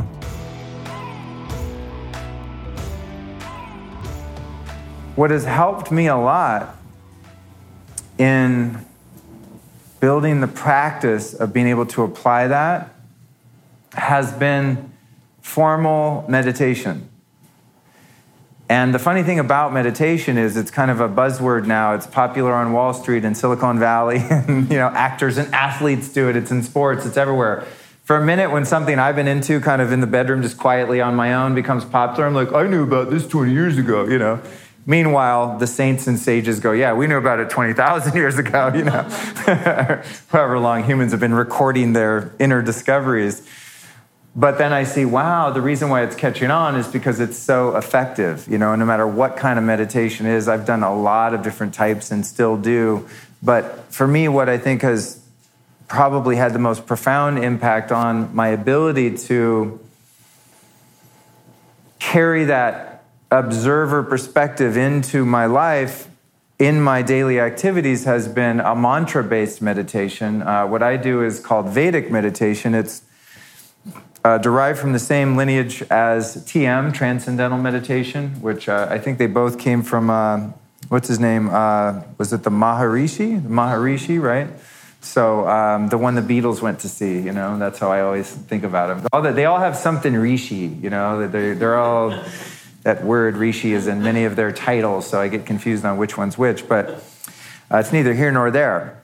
The bottom line is that when I started practicing that type of meditation after having dabbled a lot and been to India and done all sorts of things in the spiritual realm, uh, when I got into that form of meditation, it was very profound for me, and the effects have been cumulative because it's a set aside practice where I take 20 minutes twice a day and I just do it no matter what. And I thought when I started that that was going to be very difficult. Who has 20 minutes, 20 minutes twice a day? What planet do you live on? Meditation teacher? Can't do that. I mean, that's 40 minutes out of my day. I'm a busy guy. Meanwhile, I'll catch myself sitting there on my phone sometimes. I'm like, whoa, an hour and a half just went by. Like, seriously, we all have time to meditate 20 minutes a day. I don't care how busy you are. It's a matter of appropriating smaller, perhaps, um, sections of time into a 20 minute block. But if you think about just the time you waste just screwing around, honestly, if you consolidate that into two 20 minute blocks, it's totally doable. I think for me, the practice was uh, immediately applicable because I started to see benefits so fast. After having been someone who tried many forms of meditation, uh, oftentimes to a considerable degree of frustration because I didn't have a technique. It was like, listen to this tape, read this book, try this thing. I thought that you had to try to fight your mind and make your mind stop thinking which, by the way, is a horrible strategy to learn how to meditate. You're going to hate meditating if you're trying to make your mind stop. Uh, the, the practice that I learned, I learned from a gentleman named Jeff Kober, and I, again, have no, nothing to gain from promoting this type of meditation. I'm not a teacher, per se, uh, um, although I think my teacher, Jeff's great, and you can look him up. He was also on my podcast. He's an actor. I think the episode's called Enlightenment of the Walking Dead or something because that's a show he was on. So you can find it. But Jeff Kober, amazing guy, brilliant guy, great meditation teacher, has been meditating for 80 freaking years or something. But he taught me, and the minute he taught me, I was like, this works. Because now I have something to do. I sit down, I'm not just like, I don't know, what, what am I doing? No, I sit down and I very quietly, very subtly, very gently, almost in an undetectable manner, repeat that mantra as little effort as possible in the very recesses of my awareness. So, he, how he explained it to me was you're in a baseball stadium and there's someone in the dugout way over there and they're saying your mantra, they're whispering it. You know, let's just say it's Om. And you're way up there, like, what? I could barely make it out. That's how you repeat the mantra inside. You could do the same thing with breath awareness. I mean, I listened to um, uh, Tara, Tara, Tara Brach, Tara Brach. I'm going to get her on the show soon. I've got an inroad.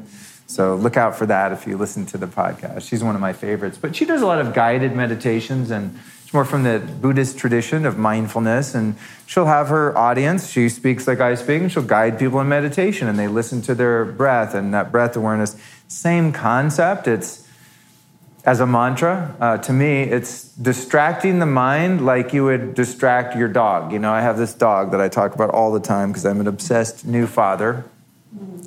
But when my dog's doing something annoying, there's no way I can make her stop by like, hey, it doesn't work. But I'll just be like, check out this other thing, right? And she's like, do, do, do, do. She's so easy to fool most of the time. well, it turns out the ancient mystics figured out that the mind is pretty easy to fool too. You just have to give it something shiny over here, something to distract it, something to charm it. Ding, ding, ding, a little bell off in the distance. And that could be your breath or that could be a mantra. And that's the idea with that meditation. So, whatever, I'm sure many of you have already found a meditation practice that you're happy with and that works. What I want to implore uh, is that through the practice of meditation, twice a day for 20 minutes a day, sometimes more. If I'm cheating, you're not supposed to do it more, but I just like it so much. Sometimes I do it longer or more times if I feel it's needed. But what happens is there's me and my body, right? So there's the bodiness. Okay, I'm sitting here, I might be uncomfortable, I'm leaning again. Well, that's the good thing about my practice is you lean back. It's not like one of these ones you have to keep your spine erect. That drives me crazy. I could never meditate like that. I think they do that in the Zen tradition. You know, you like sit there for eight hours, I'm out. I'll go to the retreat thing just to chill. I'm not gonna, I'm gonna cheat and go sit in the corner against the wall, you know? So I'm relaxed, but I'm having this experience of, okay, I'm meditating now. I look at the timer. I don't set a timer because I want to get in the habit of knowing what 20 minutes feels like. And now I do. I have a timer with no alarm, but I have it there in case I go into some deep trance and I'm like, shit, I got to go to work. So I, I put on the non alarm timer there and have the body awareness. I'm like, okay, I'm in the body. And I ask myself, who is the one that's actually experiencing the body? And who's the one that says, oh, here I am sitting? It's that awareness, that is consciousness that I actually am. That's who I am. And so immediately, I haven't even started meditating, I'm already zoomed out, going like, haha, look, Luke, there you are down there sitting on the couch about to meditate. In other words, who's the one watching? If you're sitting there watching yourself, there's someone doing the watching and someone who's being watched. There's the observed and there's the observer. So at the onset of a meditative practice, that's inherently there. Then there's the awareness of how am I going to meditate? My mind's going really fast. It won't shut up. What about the thing? I texted so and so, the email, the calendar, the thing, the thing, the talk, the done. There's the chatter. Who's the one that's aware of the chatter? You ever think about that? You're not the chatter because you couldn't be aware of the chatter if you were the chatter. That's the good news. The mind can be mastered because it can be tricked. Ding, ding, ding, just like the dog can be tricked. So I sit to meditate, see, ah, oh, the mind's really busy. I go, ah, that's funny. I'm watching the mind be busy. That's awesome. So as I dip into the mantra, have that experience, then there's this dreamy state of sort of half awake, half asleep. I'm not really sure. The mantra kind of comes in a little bit and then it goes away and then other things happen. And I just have this beautiful experience 90% of the time that's my seated meditation. Then what happens is I go, okay, well, I got to get it together. Like I have to get back in human form here and like pretend like I'm a body out in the world to, fool people, you know, into that I'm this guy Luke that's in this thing, which I'm really not. I know that, and on one level, you all know that, but I have to use this personality and this voice and this brain and this body to go do stuff uh, as a manifestation of the one who was watching that guy meditate before. Follow me? With that practice and with this type of awareness comes the ability then to walk down to the car and have the mind go, Who did the calendar? And I go, Aha, stupid mind, get out of here. I'm having a great day. I don't need that. Everything's perfect. What? What are you talking about? Go away. Get out of here. Thank you, mind. Good job. Okay, you can stay in, stay in the house. Go play with Cookie. it's my dog, Cookie. So, this is, to me, the, the real practical application of what some refer to as mindfulness. See, my spiritual life can't be on the pillow. It's got to be in life. I need something to take with me. I have a very volatile personality, a very volatile mind. I have a mind that'll just viciously turn on itself, on me, on other people. I can turn my day to day experience into a total catastrophe in just a few thoughts. Because if I don't have that awareness and that discipline, me personally, my mind becomes so vicious so fast that it starts to magnetize other negative thoughts. And then once it starts to develop so much energy, in the form of negativity, then it starts to attract other people that are also having that experience because I'm creating this magnetism for other jerks that are also struggling with the world and have fallen under the spell that they are their mind also. This is why one day you can go out, go to the bank, hit the ATM, go in Whole Foods, do your thing. Beautiful day. Everyone smiles at you. You smile at everyone. You're living the dream. It's awesome. You get a parking ticket. You're like, hey, thanks. Have a great day. And then the next day, you have the same experience and you're just in living hell. Your head's on fire. You just want to kill everyone. I mean, maybe you don't, but I've become homicidally thoughtful, you know? And then if that goes on long enough, I become suicidally thoughtful. And not to make light of those, but I'm serious. I mean, inside me just becomes this war, right? But I don't have to live like that. And no one has to live like that with the awareness that there's a way out. There's a golden key to the prison that many of us are kept in a lot of the time as a result of becoming too personality, too ego, too body, too instinct identified. You know, if there were no spiritual masters on the earth that have given us these uh, pieces of wisdom, these bodies of knowledge, we'd all be screwed and we would have never evolved past wherever we came from, we'd all be running around with the wolves still. You know, we'd all still be just in animal form having that experience. And this is what you see across the world in, in lower consciousness populations that are still in tribal warfare. And even in our lower consciousness population here in Western culture, you see that too. I mean, like I said, you turn on the news, that's what you see is a bunch of animals that still believe that their mind is telling them the truth and they're trying to protect their bodies and they're territorial and they're just totally run on instinct. And when human beings run on instinct, you have this.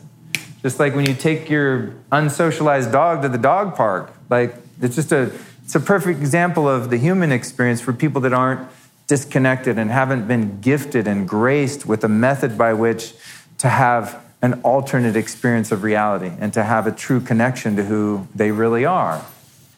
I have no idea what time it is. I just realized I'm like, you've been talking for a while. This is a topic, though, honestly, that could go on forever, but, uh, but we'll, we'll wrap it up here. And the, the, the great thing is, honestly, this is one of the most fun talks I think I've ever done. I feel completely centered and on point in, in who and where I am right in the moment. What's really cool is I have no idea what this said. The only thing I, the only thing I followed was combat breath out of this whole list on my PowerPoint because you know what? It's just it's all irrelevant. That's the thing. What we're dealing with here is the metaphysical realm. We're dealing with a realm that's beyond uh, my preconceived ideas of what my mind tells me needs to happen tonight. This is the surrendered life experience of allowing a higher wisdom, a higher intelligence to operate in one's life so that you're not at the mercy of what the mind thinks is the thing you're supposed to do. Now, you got to have the mind to be somewhere to set up the stuff, to type out the thing, to get prepared. The mind is very useful. I love my mind. I do everything I can to make it work optimally all the time. if you see my supplement cabinet just for the brain, it's insane. We've done neurofeedback here, you know, down the street at Peak Brain LA. I do a lot for the physical brain. I'm all for it, but to have an experience uh, like tonight, to get to just flow state something and really just go from my heart and share something that's more meaningful to me in a more spontaneous way and have no plan is what life's all about. And that's made possible 100% by getting in touch with who and what I really am and by tuning into that intuition, you know, that intuition, that inner knowing of hmm, which direction to go, what to talk about, where to go, whom to see, to see the synchronicity of having OsteoStrong pop up on my radar, ding, ding, ding, three times in succession, and to have enough awareness and enough stillness to go, hmm, there's something there. And maybe what was there was because I was supposed to be here tonight.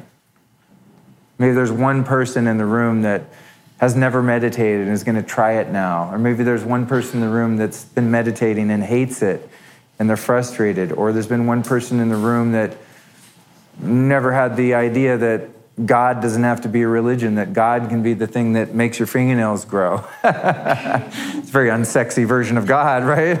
your toenails grow because of God, but maybe I was here. That's weird.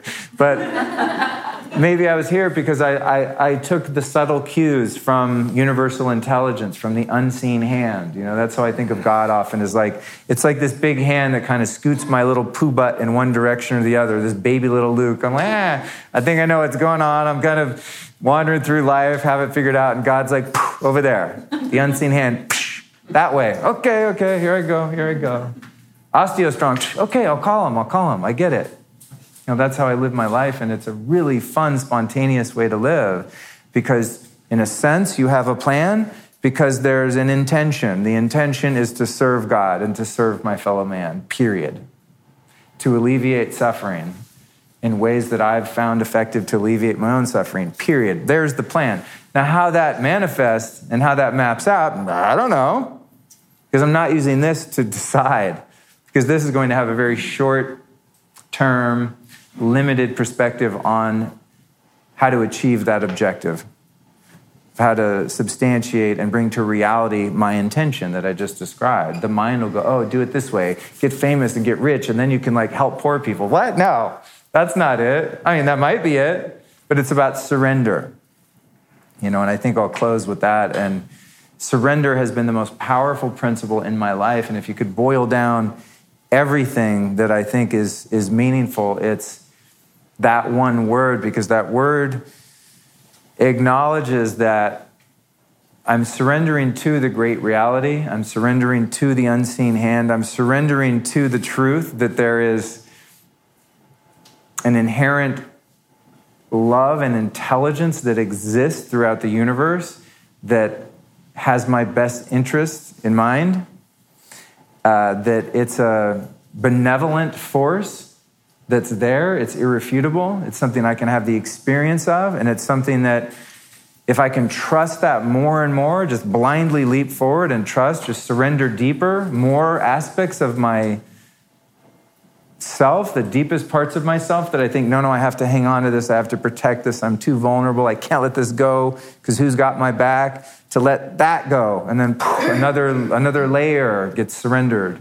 It's almost like the Russian dolls. You know, you think you've surrendered and you're like, oh shit, there's another false self under that false self, under that false self, under that false self. Yeah.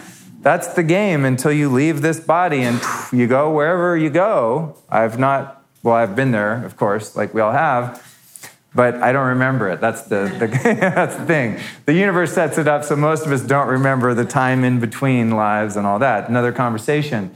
I don't care. I don't need to know it. Shit, I can barely handle this reality. Right? That's like people that want to go save the world. I'm like, can you just get along with your stepmom first? You know what I mean? Like, let's just solve the immediate issues at hand. But uh, in closing, I'd like to just say that as one takeaway that you might keep in mind is, is to play with that idea of surrender, the, the principle of surrender. And, and when I say that again, I mean trusting that there's another guidance system, there's another GPS for each one of our lives. And it's one GPS system, but we each have a different way of interpreting that GPS. We can all use a different app, let's put it that way, right? Everyone has their own unique approach to it, but I have noticed in the course of my life that each person's surrender experience leads them into a more rich experience of life and a life that is less filled with pain and suffering. I mean, that's the bottom line. I think each one of us, no matter what our views, can agree that the goal is less suffering for myself as I start to experience that, to help manifest a world around me that has less suffering outside of myself. But unless I've learned how to overcome that on my own, how effective can I really be to affect change in the world? And so uh, I'm not one that gets really involved in many causes. I'm more just boots on the ground. Like I help one person at a time. When I get the parking ticket, I say, hey, thanks so much for the ticket. Have a great day. I do stuff like that. The people look at me like, freak, get away from me, you know? It's so beautiful to be able to live in a state where you're not fighting with reality, not arguing anymore, not fighting what is, saying, oh, this is what is I see the mind disagrees. That's okay. Thank you, mind. I'm going back into reality, into a state of surrender, and I'm agreeing with reality, even when it hurts, even when it's painful, even when there's loss, and even when there's sadness, because underneath all of that is really the understanding that there is a sense of joy that can be experienced throughout all realms of the human experience. So, uh, with that, I think I'll close, and I just want to thank you guys so much for joining me in tonight's conversation. Thank you. Yeah, appreciate it.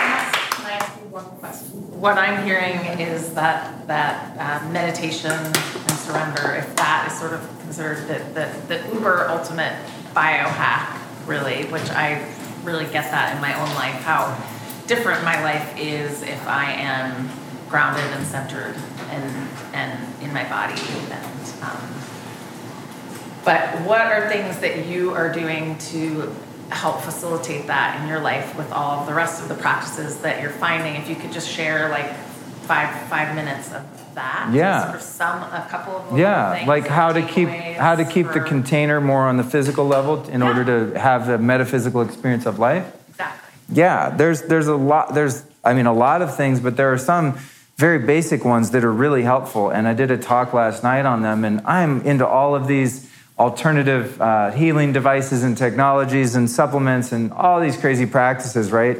But most of them, if you really get down to the core of what they're about, is about be- getting back into alignment with nature, with Earth, with our solar system, with the lunar system, right?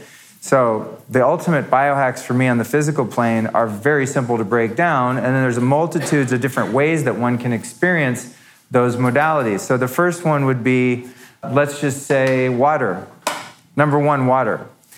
And I could honestly, I'm not even exaggerating. I could talk for the next 12 hours straight about water and never skip a beat. okay, so I'll make it brief. Most of the water that all of us are drinking and putting on our bodies, not just in our bodies, but ingesting through our skin and through our lungs, bathing, etc. Uh, most of what we consider water is not even actually water anymore by the time it gets to our tap or to our bottle. It's something that looks like water, touches like water, but ultimately on an energetic level is not water. And so uh, I've developed the practice over many years of drinking spring water that either I get myself from a mountain. I mean, it sounds crazy, but not really. That's how we're all sitting here tonight, is because our ancestors, going back through eons, got here by drinking spring water from mountains.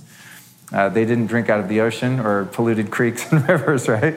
So, uh, spring water, and something you can do for that is you can, uh, if you live in Southern California, there's a company that I use when I don't go get my own water. It's called livespringwater.com.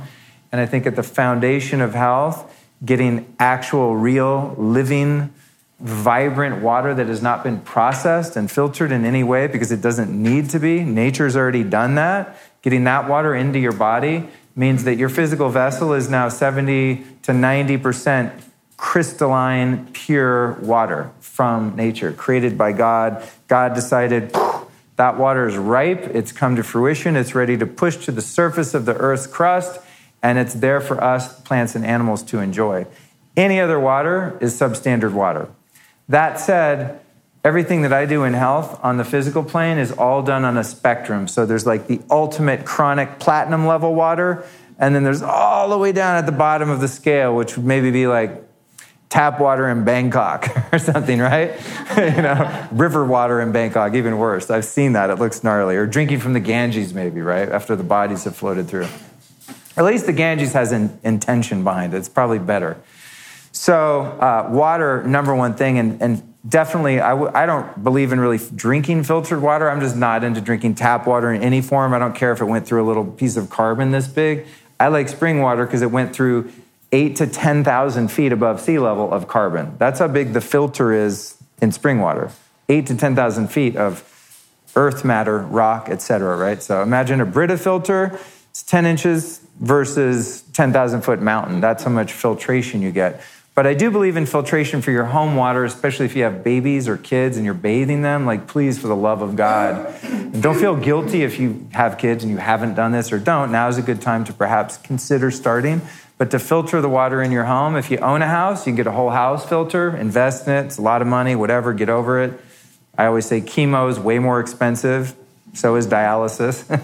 Many other interventions that'll probably come later if you drink and bathe in tap water.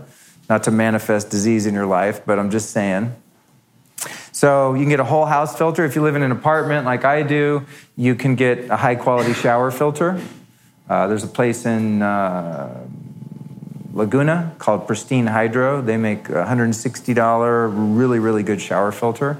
And then they have these little corny bath filter balls that are like, Nyeh. they get a little of the chlorine. I don't think they're that great, but better than nothing if you're going to take a bath.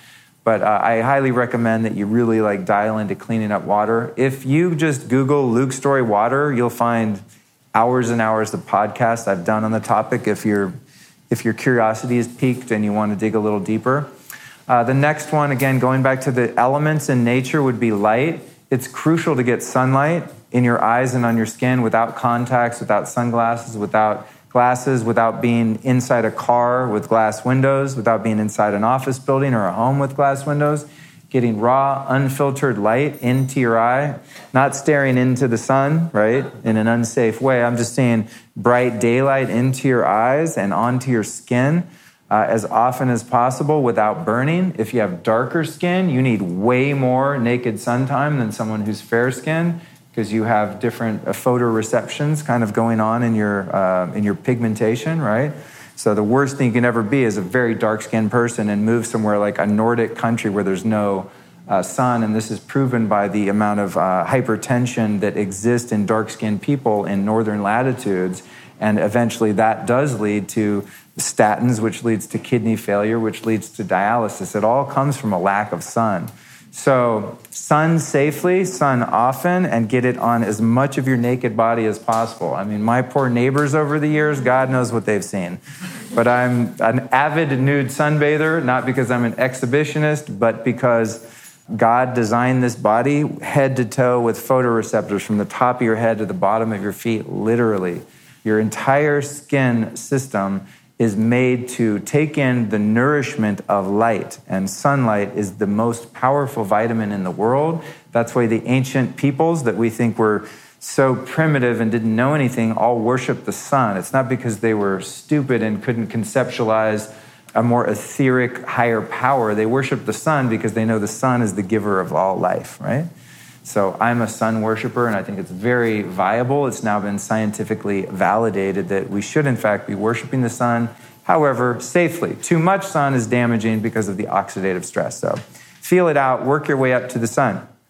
More on the light spectrum, something I'm a huge fan of is red light therapy. Just recorded a podcast about that today that I was talking about.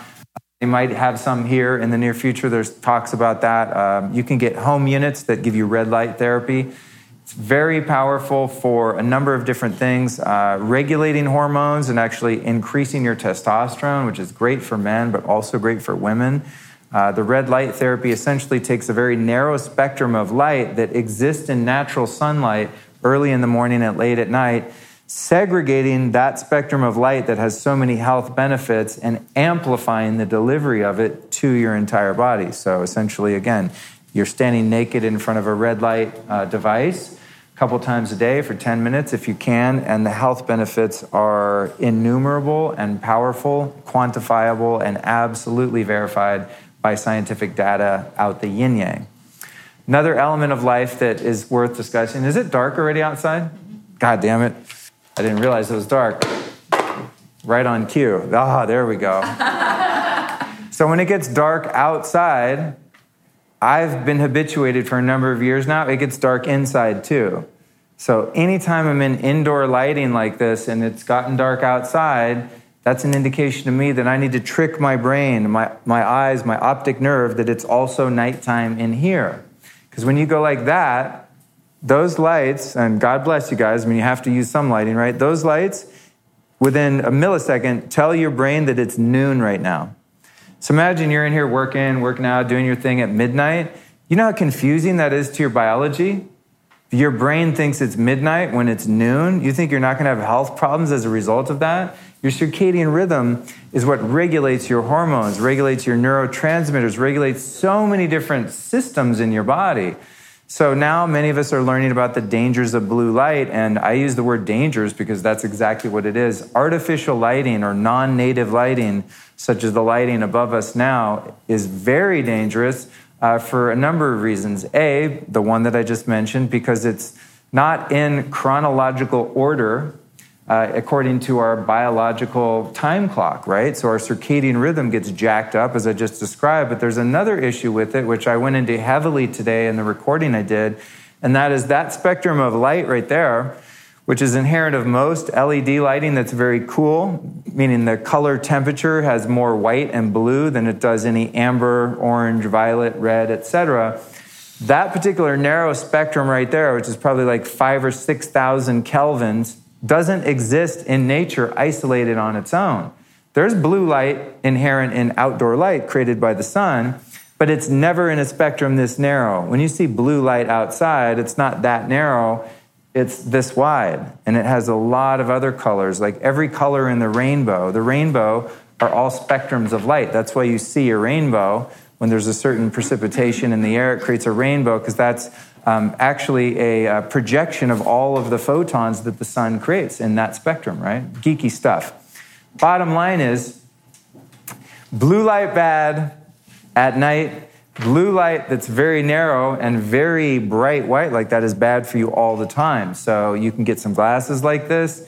You know, a little bit of a habit that you have to build. But again, if I was aware that there were windows there, I, I would have just instantly, like, I just switch glasses when it gets dark. It's no big deal. I just automatically just, I do it without even thinking about it. In my home, I have a whole set of lighting for nighttime, just all amber lights. Search on Amazon, amber incandescent bulbs, outfit your whole house with those bulbs on one set of lighting, then have another set of lighting that's bright light when you actually need to see, you know, up until dusk or whatever. It's a really easy intervention. And then there's software you can get on your computer and adjustments you can make to your phone so that you never have that spectrum of light on your device. And I've been filtering the light on my Apple products for maybe three years now.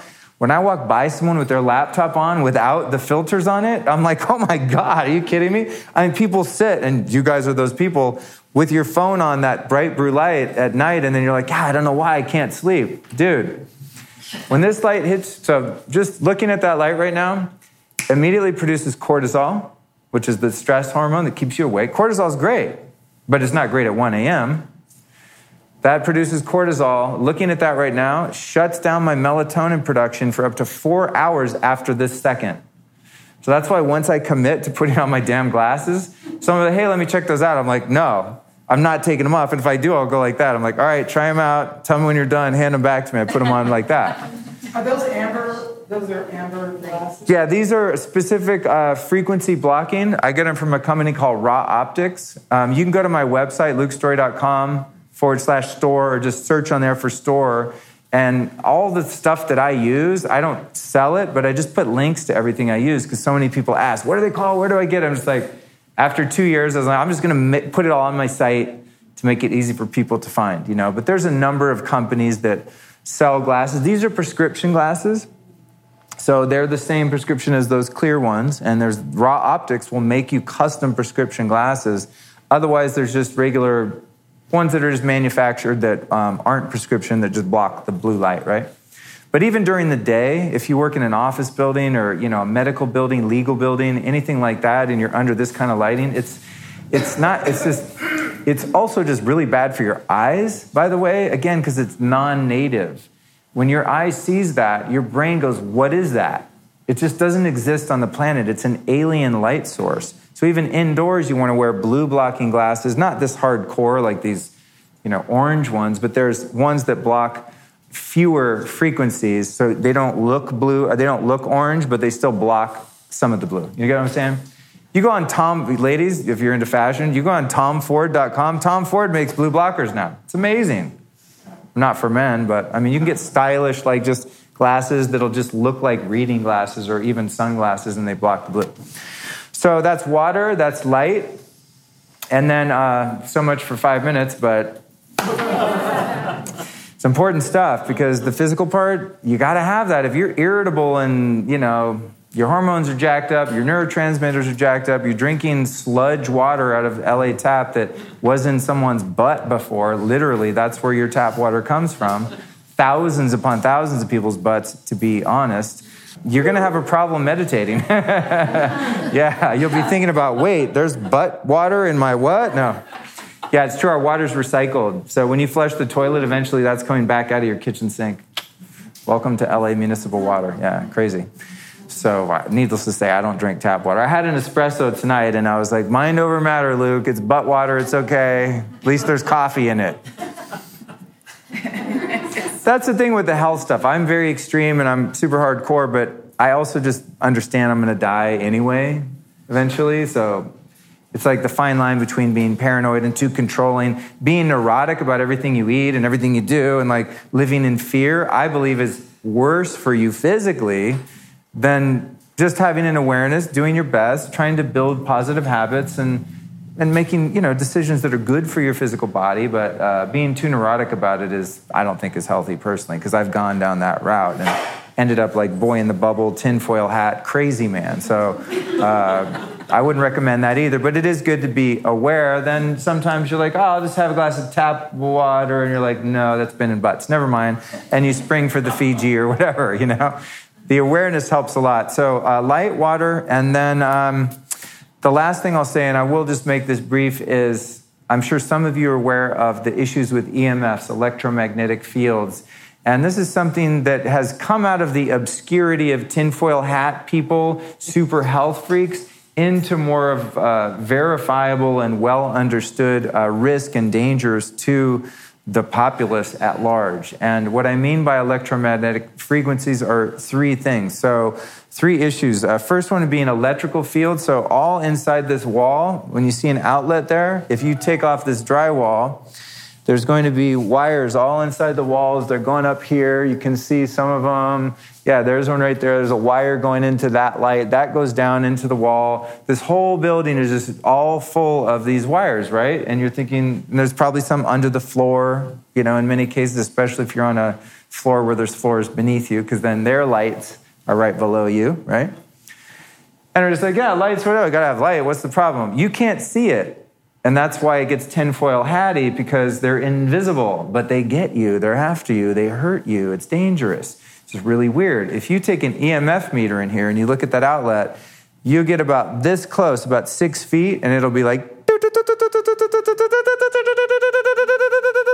gets worse and worse the closer you get. So, all throughout every structure that we're in, unless you've had a building that's been built by a, what you call a building biologist, someone who's built a structure specifically to protect you from EMFs, which no one does, unless you have it you know, done for you at quite a great cost. Uh, we're being inundated with electric fields. So even that light there is probably zapping us sitting right here. There's probably an electrical field that's harming your brain sitting underneath that. Not to make you paranoid, it's just. You got your EMF bracelet, good. So it's just it's just the way it is. Um, it's do I want to live in a cave with no light and have to light a fire every night to see? No, it's very smoky. I don't want to do that.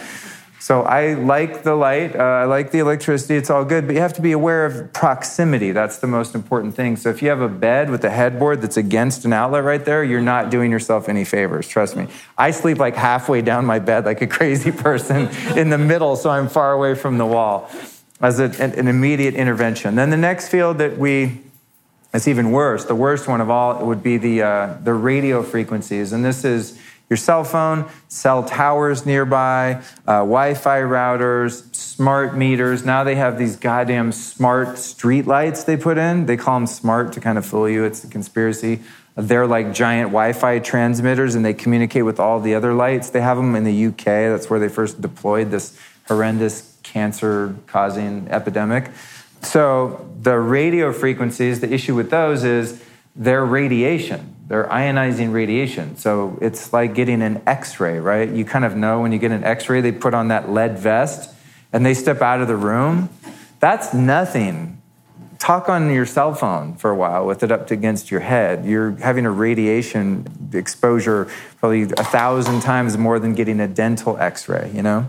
So it's the ionizing radiation that we're subjected to uh, which is also bad. Now, I'm going to give you the bad news and then some quick solutions, okay? Then the next one is magnetic fields. Magnetic fields are generated by uh, typically machines that have engines and motors like refrigerators. So anything that goes, uh, an AC unit outside of your bedroom will create a massive magnetic field. So again, if you're sleeping here, you got your Wi-Fi router here, you got your AC unit right on the other side, you've got a smart meter right on the other side. Uh, your cell phone's plugged in right here. All of your walls are wired. You are quite literally being fried every night when your body is supposed to be regenerating and detoxing. Your body is freaking out just trying to survive on a cellular level, okay? So those are the three villains. Now, what do you do about it? This is where it gets crazy.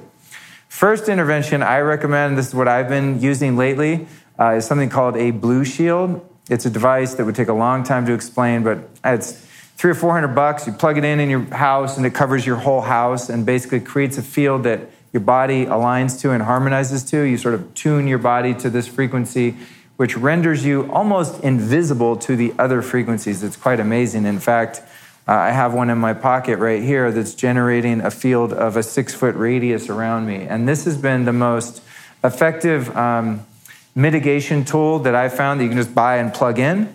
That's the first line of defense. I have one in my car that plugs into the car lighter too, because your car is a complete EMF disaster, especially if you have an electric car. Like everyone's like, I have a Tesla. I'm like, I'm not getting in your Tesla. It's crazy. Uh, it's called a Blushield. Oh, Blushield. Yeah, it's again, I, I have them on my site. Again, I don't sell them, but I link to it all. Uh, the pocket little thing I think is 100 bucks or something, and they're a couple hundred for the home units. They have different sizes. They have some that'll do a whole office building I mean, they really have a wide range of effect. They're very cool. Uh, what I like about the Blushield is they do animal studies. They don't hurt the animals, don't worry. A PETA activist was about to axe me. No, they don't hurt the animals, uh, but they, they put them on farms and then they study the animals before and after. And their birth rates go up, the chicken's eggs get bigger, the chickens stop fighting, the cow's milk has more fat in it. It's fantastic. So that meaning they'll take farms where there's cell towers right next to the farm and stuff like that. They'll put these devices in there and then they do studies on the animals. Why that's meaningful is it's impossible to have placebo effect from animals because the cow doesn't know that you put it there, right? So that's one mitigation. Now, the, the best thing you could ever do is to turn your whole house or at least your bedroom into a Faraday cage. That's a protected, shielded zone that brings you back to 1700 living in the tundra the middle of the woods, literally. That's the environment that you can create. Probably for a bedroom, you're going to spend about five grand to have a specialist come in with the meters, tell you what's wrong with everything, buy all the shielding paint. They paint the walls with a special paint that doesn't let fields in and out. You get special fabric for your curtains. It blocks any radiation, any craziness coming in from the outside.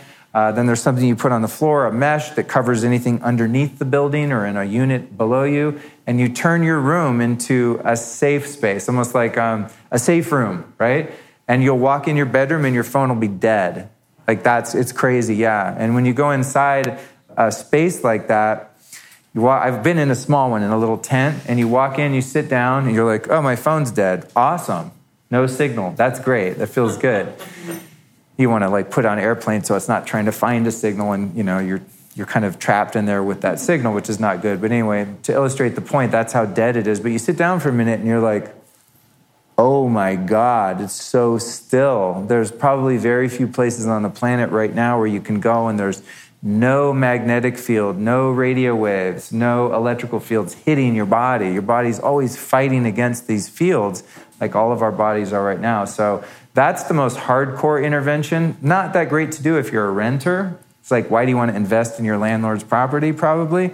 Uh, so, what I'm going to do this fall, in a couple months, with the guy Brian Hoyer that I interviewed a couple weeks ago on my show, or came out a couple weeks ago, is I'm going to turn my bed, which happens to be a four post bed, like it has the, not four posts, what do you call it? It has a frame, like a top too, not just the four posts, but four thingies, you know? Canopy. Canopy bed. Thank you. God damn, I, can, I always call it a four post bed. It's not. That sounds so girly.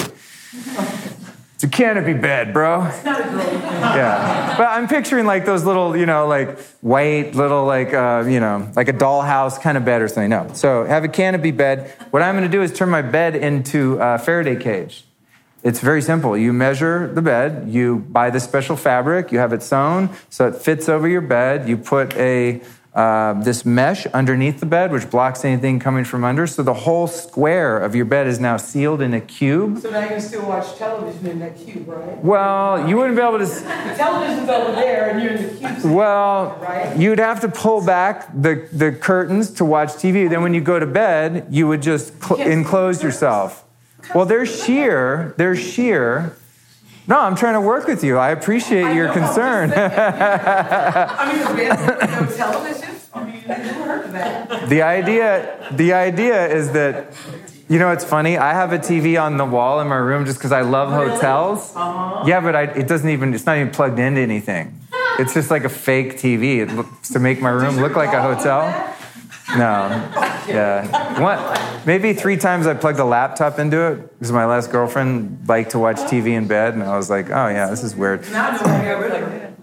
Why she got rid of me? Maybe she's like, you don't have a TV, weirdo. so uh, anyway, that's my next strategy: is make the bed a Faraday cage, and then and you're good. I mean, at least while you sleep, then you know the rest of the time we're in here, whatever. I'm gonna have a good time. I'm not gonna trip on the fields getting me, whatever. But at least while sleeping, you at least have that time of refuge and allow your body a break. Those are the three. And then, and then I'll answer your question. So it's the water, your lighting, and doing something about the EMF. I think if on a physical level, if you cover those, all the supplements, all the stuff, it's like, yeah, don't worry about it. Just go for the big guns. Go for the stuff that really moves the needle, the stuff that has a huge impact on your health.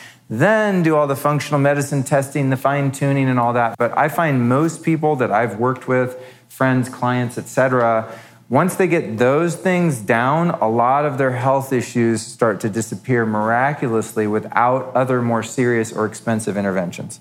So there you go. Question? Um, actually, I'm going to challenge you. Yeah, So, please.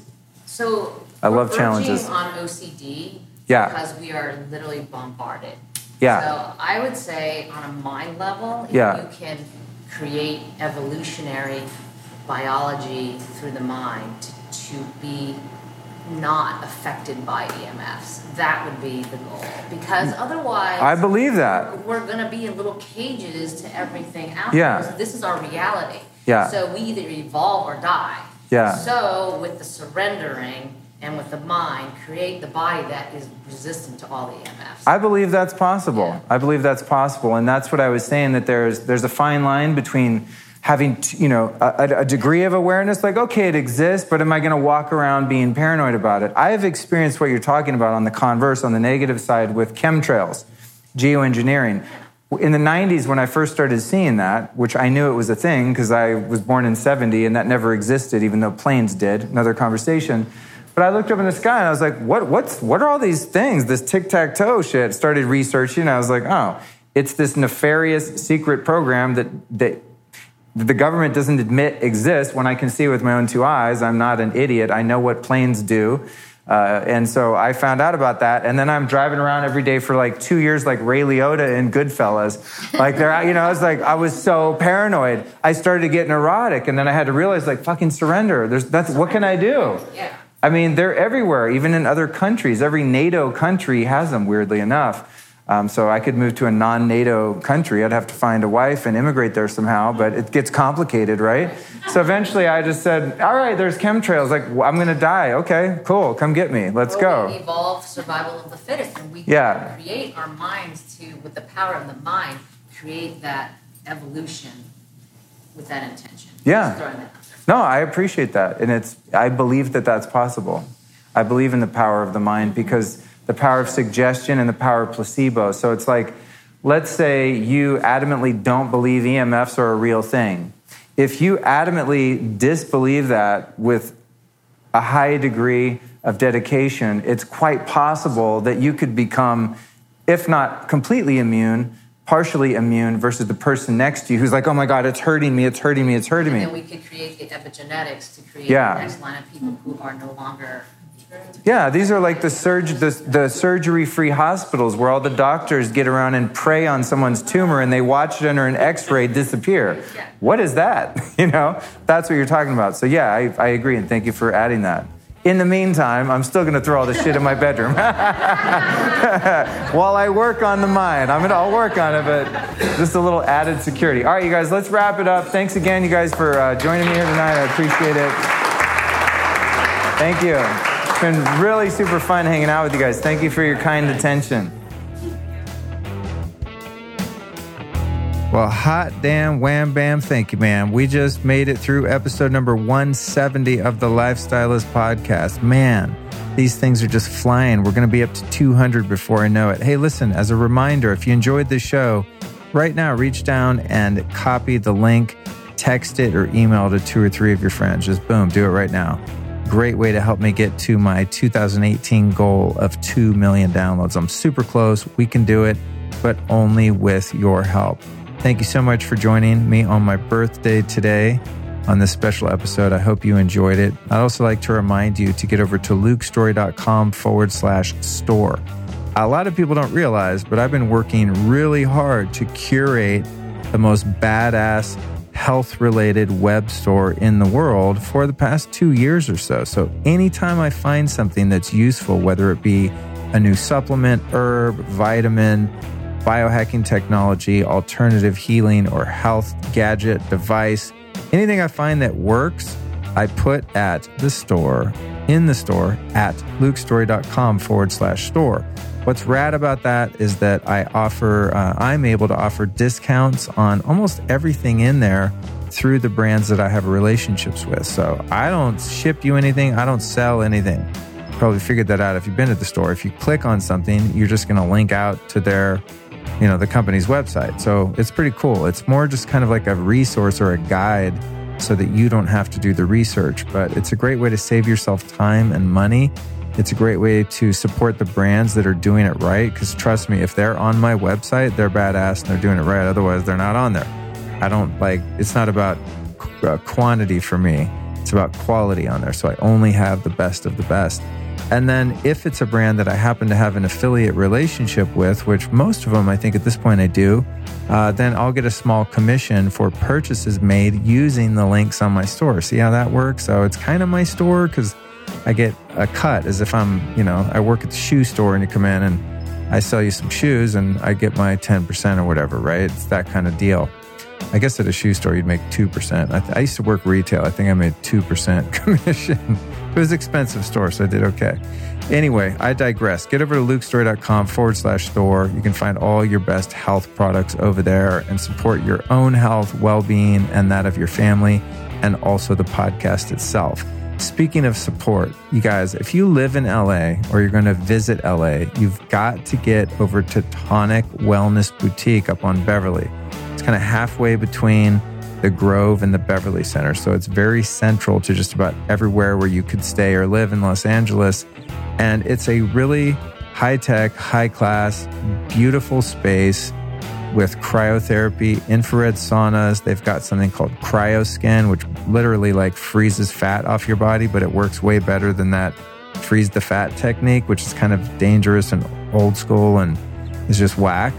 Um, they've got a, a, lot of really cool stuff over there and uh, a lot of different beauty treatments and things like that that I haven't personally explored because having a beautiful face is not my number one priority, although I'm not mad at that. so maybe I'll get over there and check some of that out too. But it's just a very cool spot. So that's Tonic Wellness Boutique.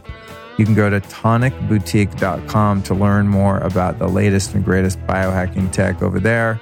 Uh, very cool spot. So I wanted to make sure to give them another shout out. And then next week's episode. Oh, wait, no. Tomorrow, not even next week. Damn, that's right, because this is a special Monday show. Tomorrow's show is uh, Relationship Mastery with Melissa Ambrosini and Nick Broadhurst. Make sure to check that out. And then next Tuesday, number 172, Sleep or Die, a show all about optimizing and tracking your sleep with my buddy Harpreet from Oura Ring. So make sure that you subscribe so you don't miss any of these bad boys. And then lastly, if you want to come hang out with me in December, I'll be at Neil Strauss's uh, Society Intensive, the Biohacking Intensive, December 14th through 16th in LA.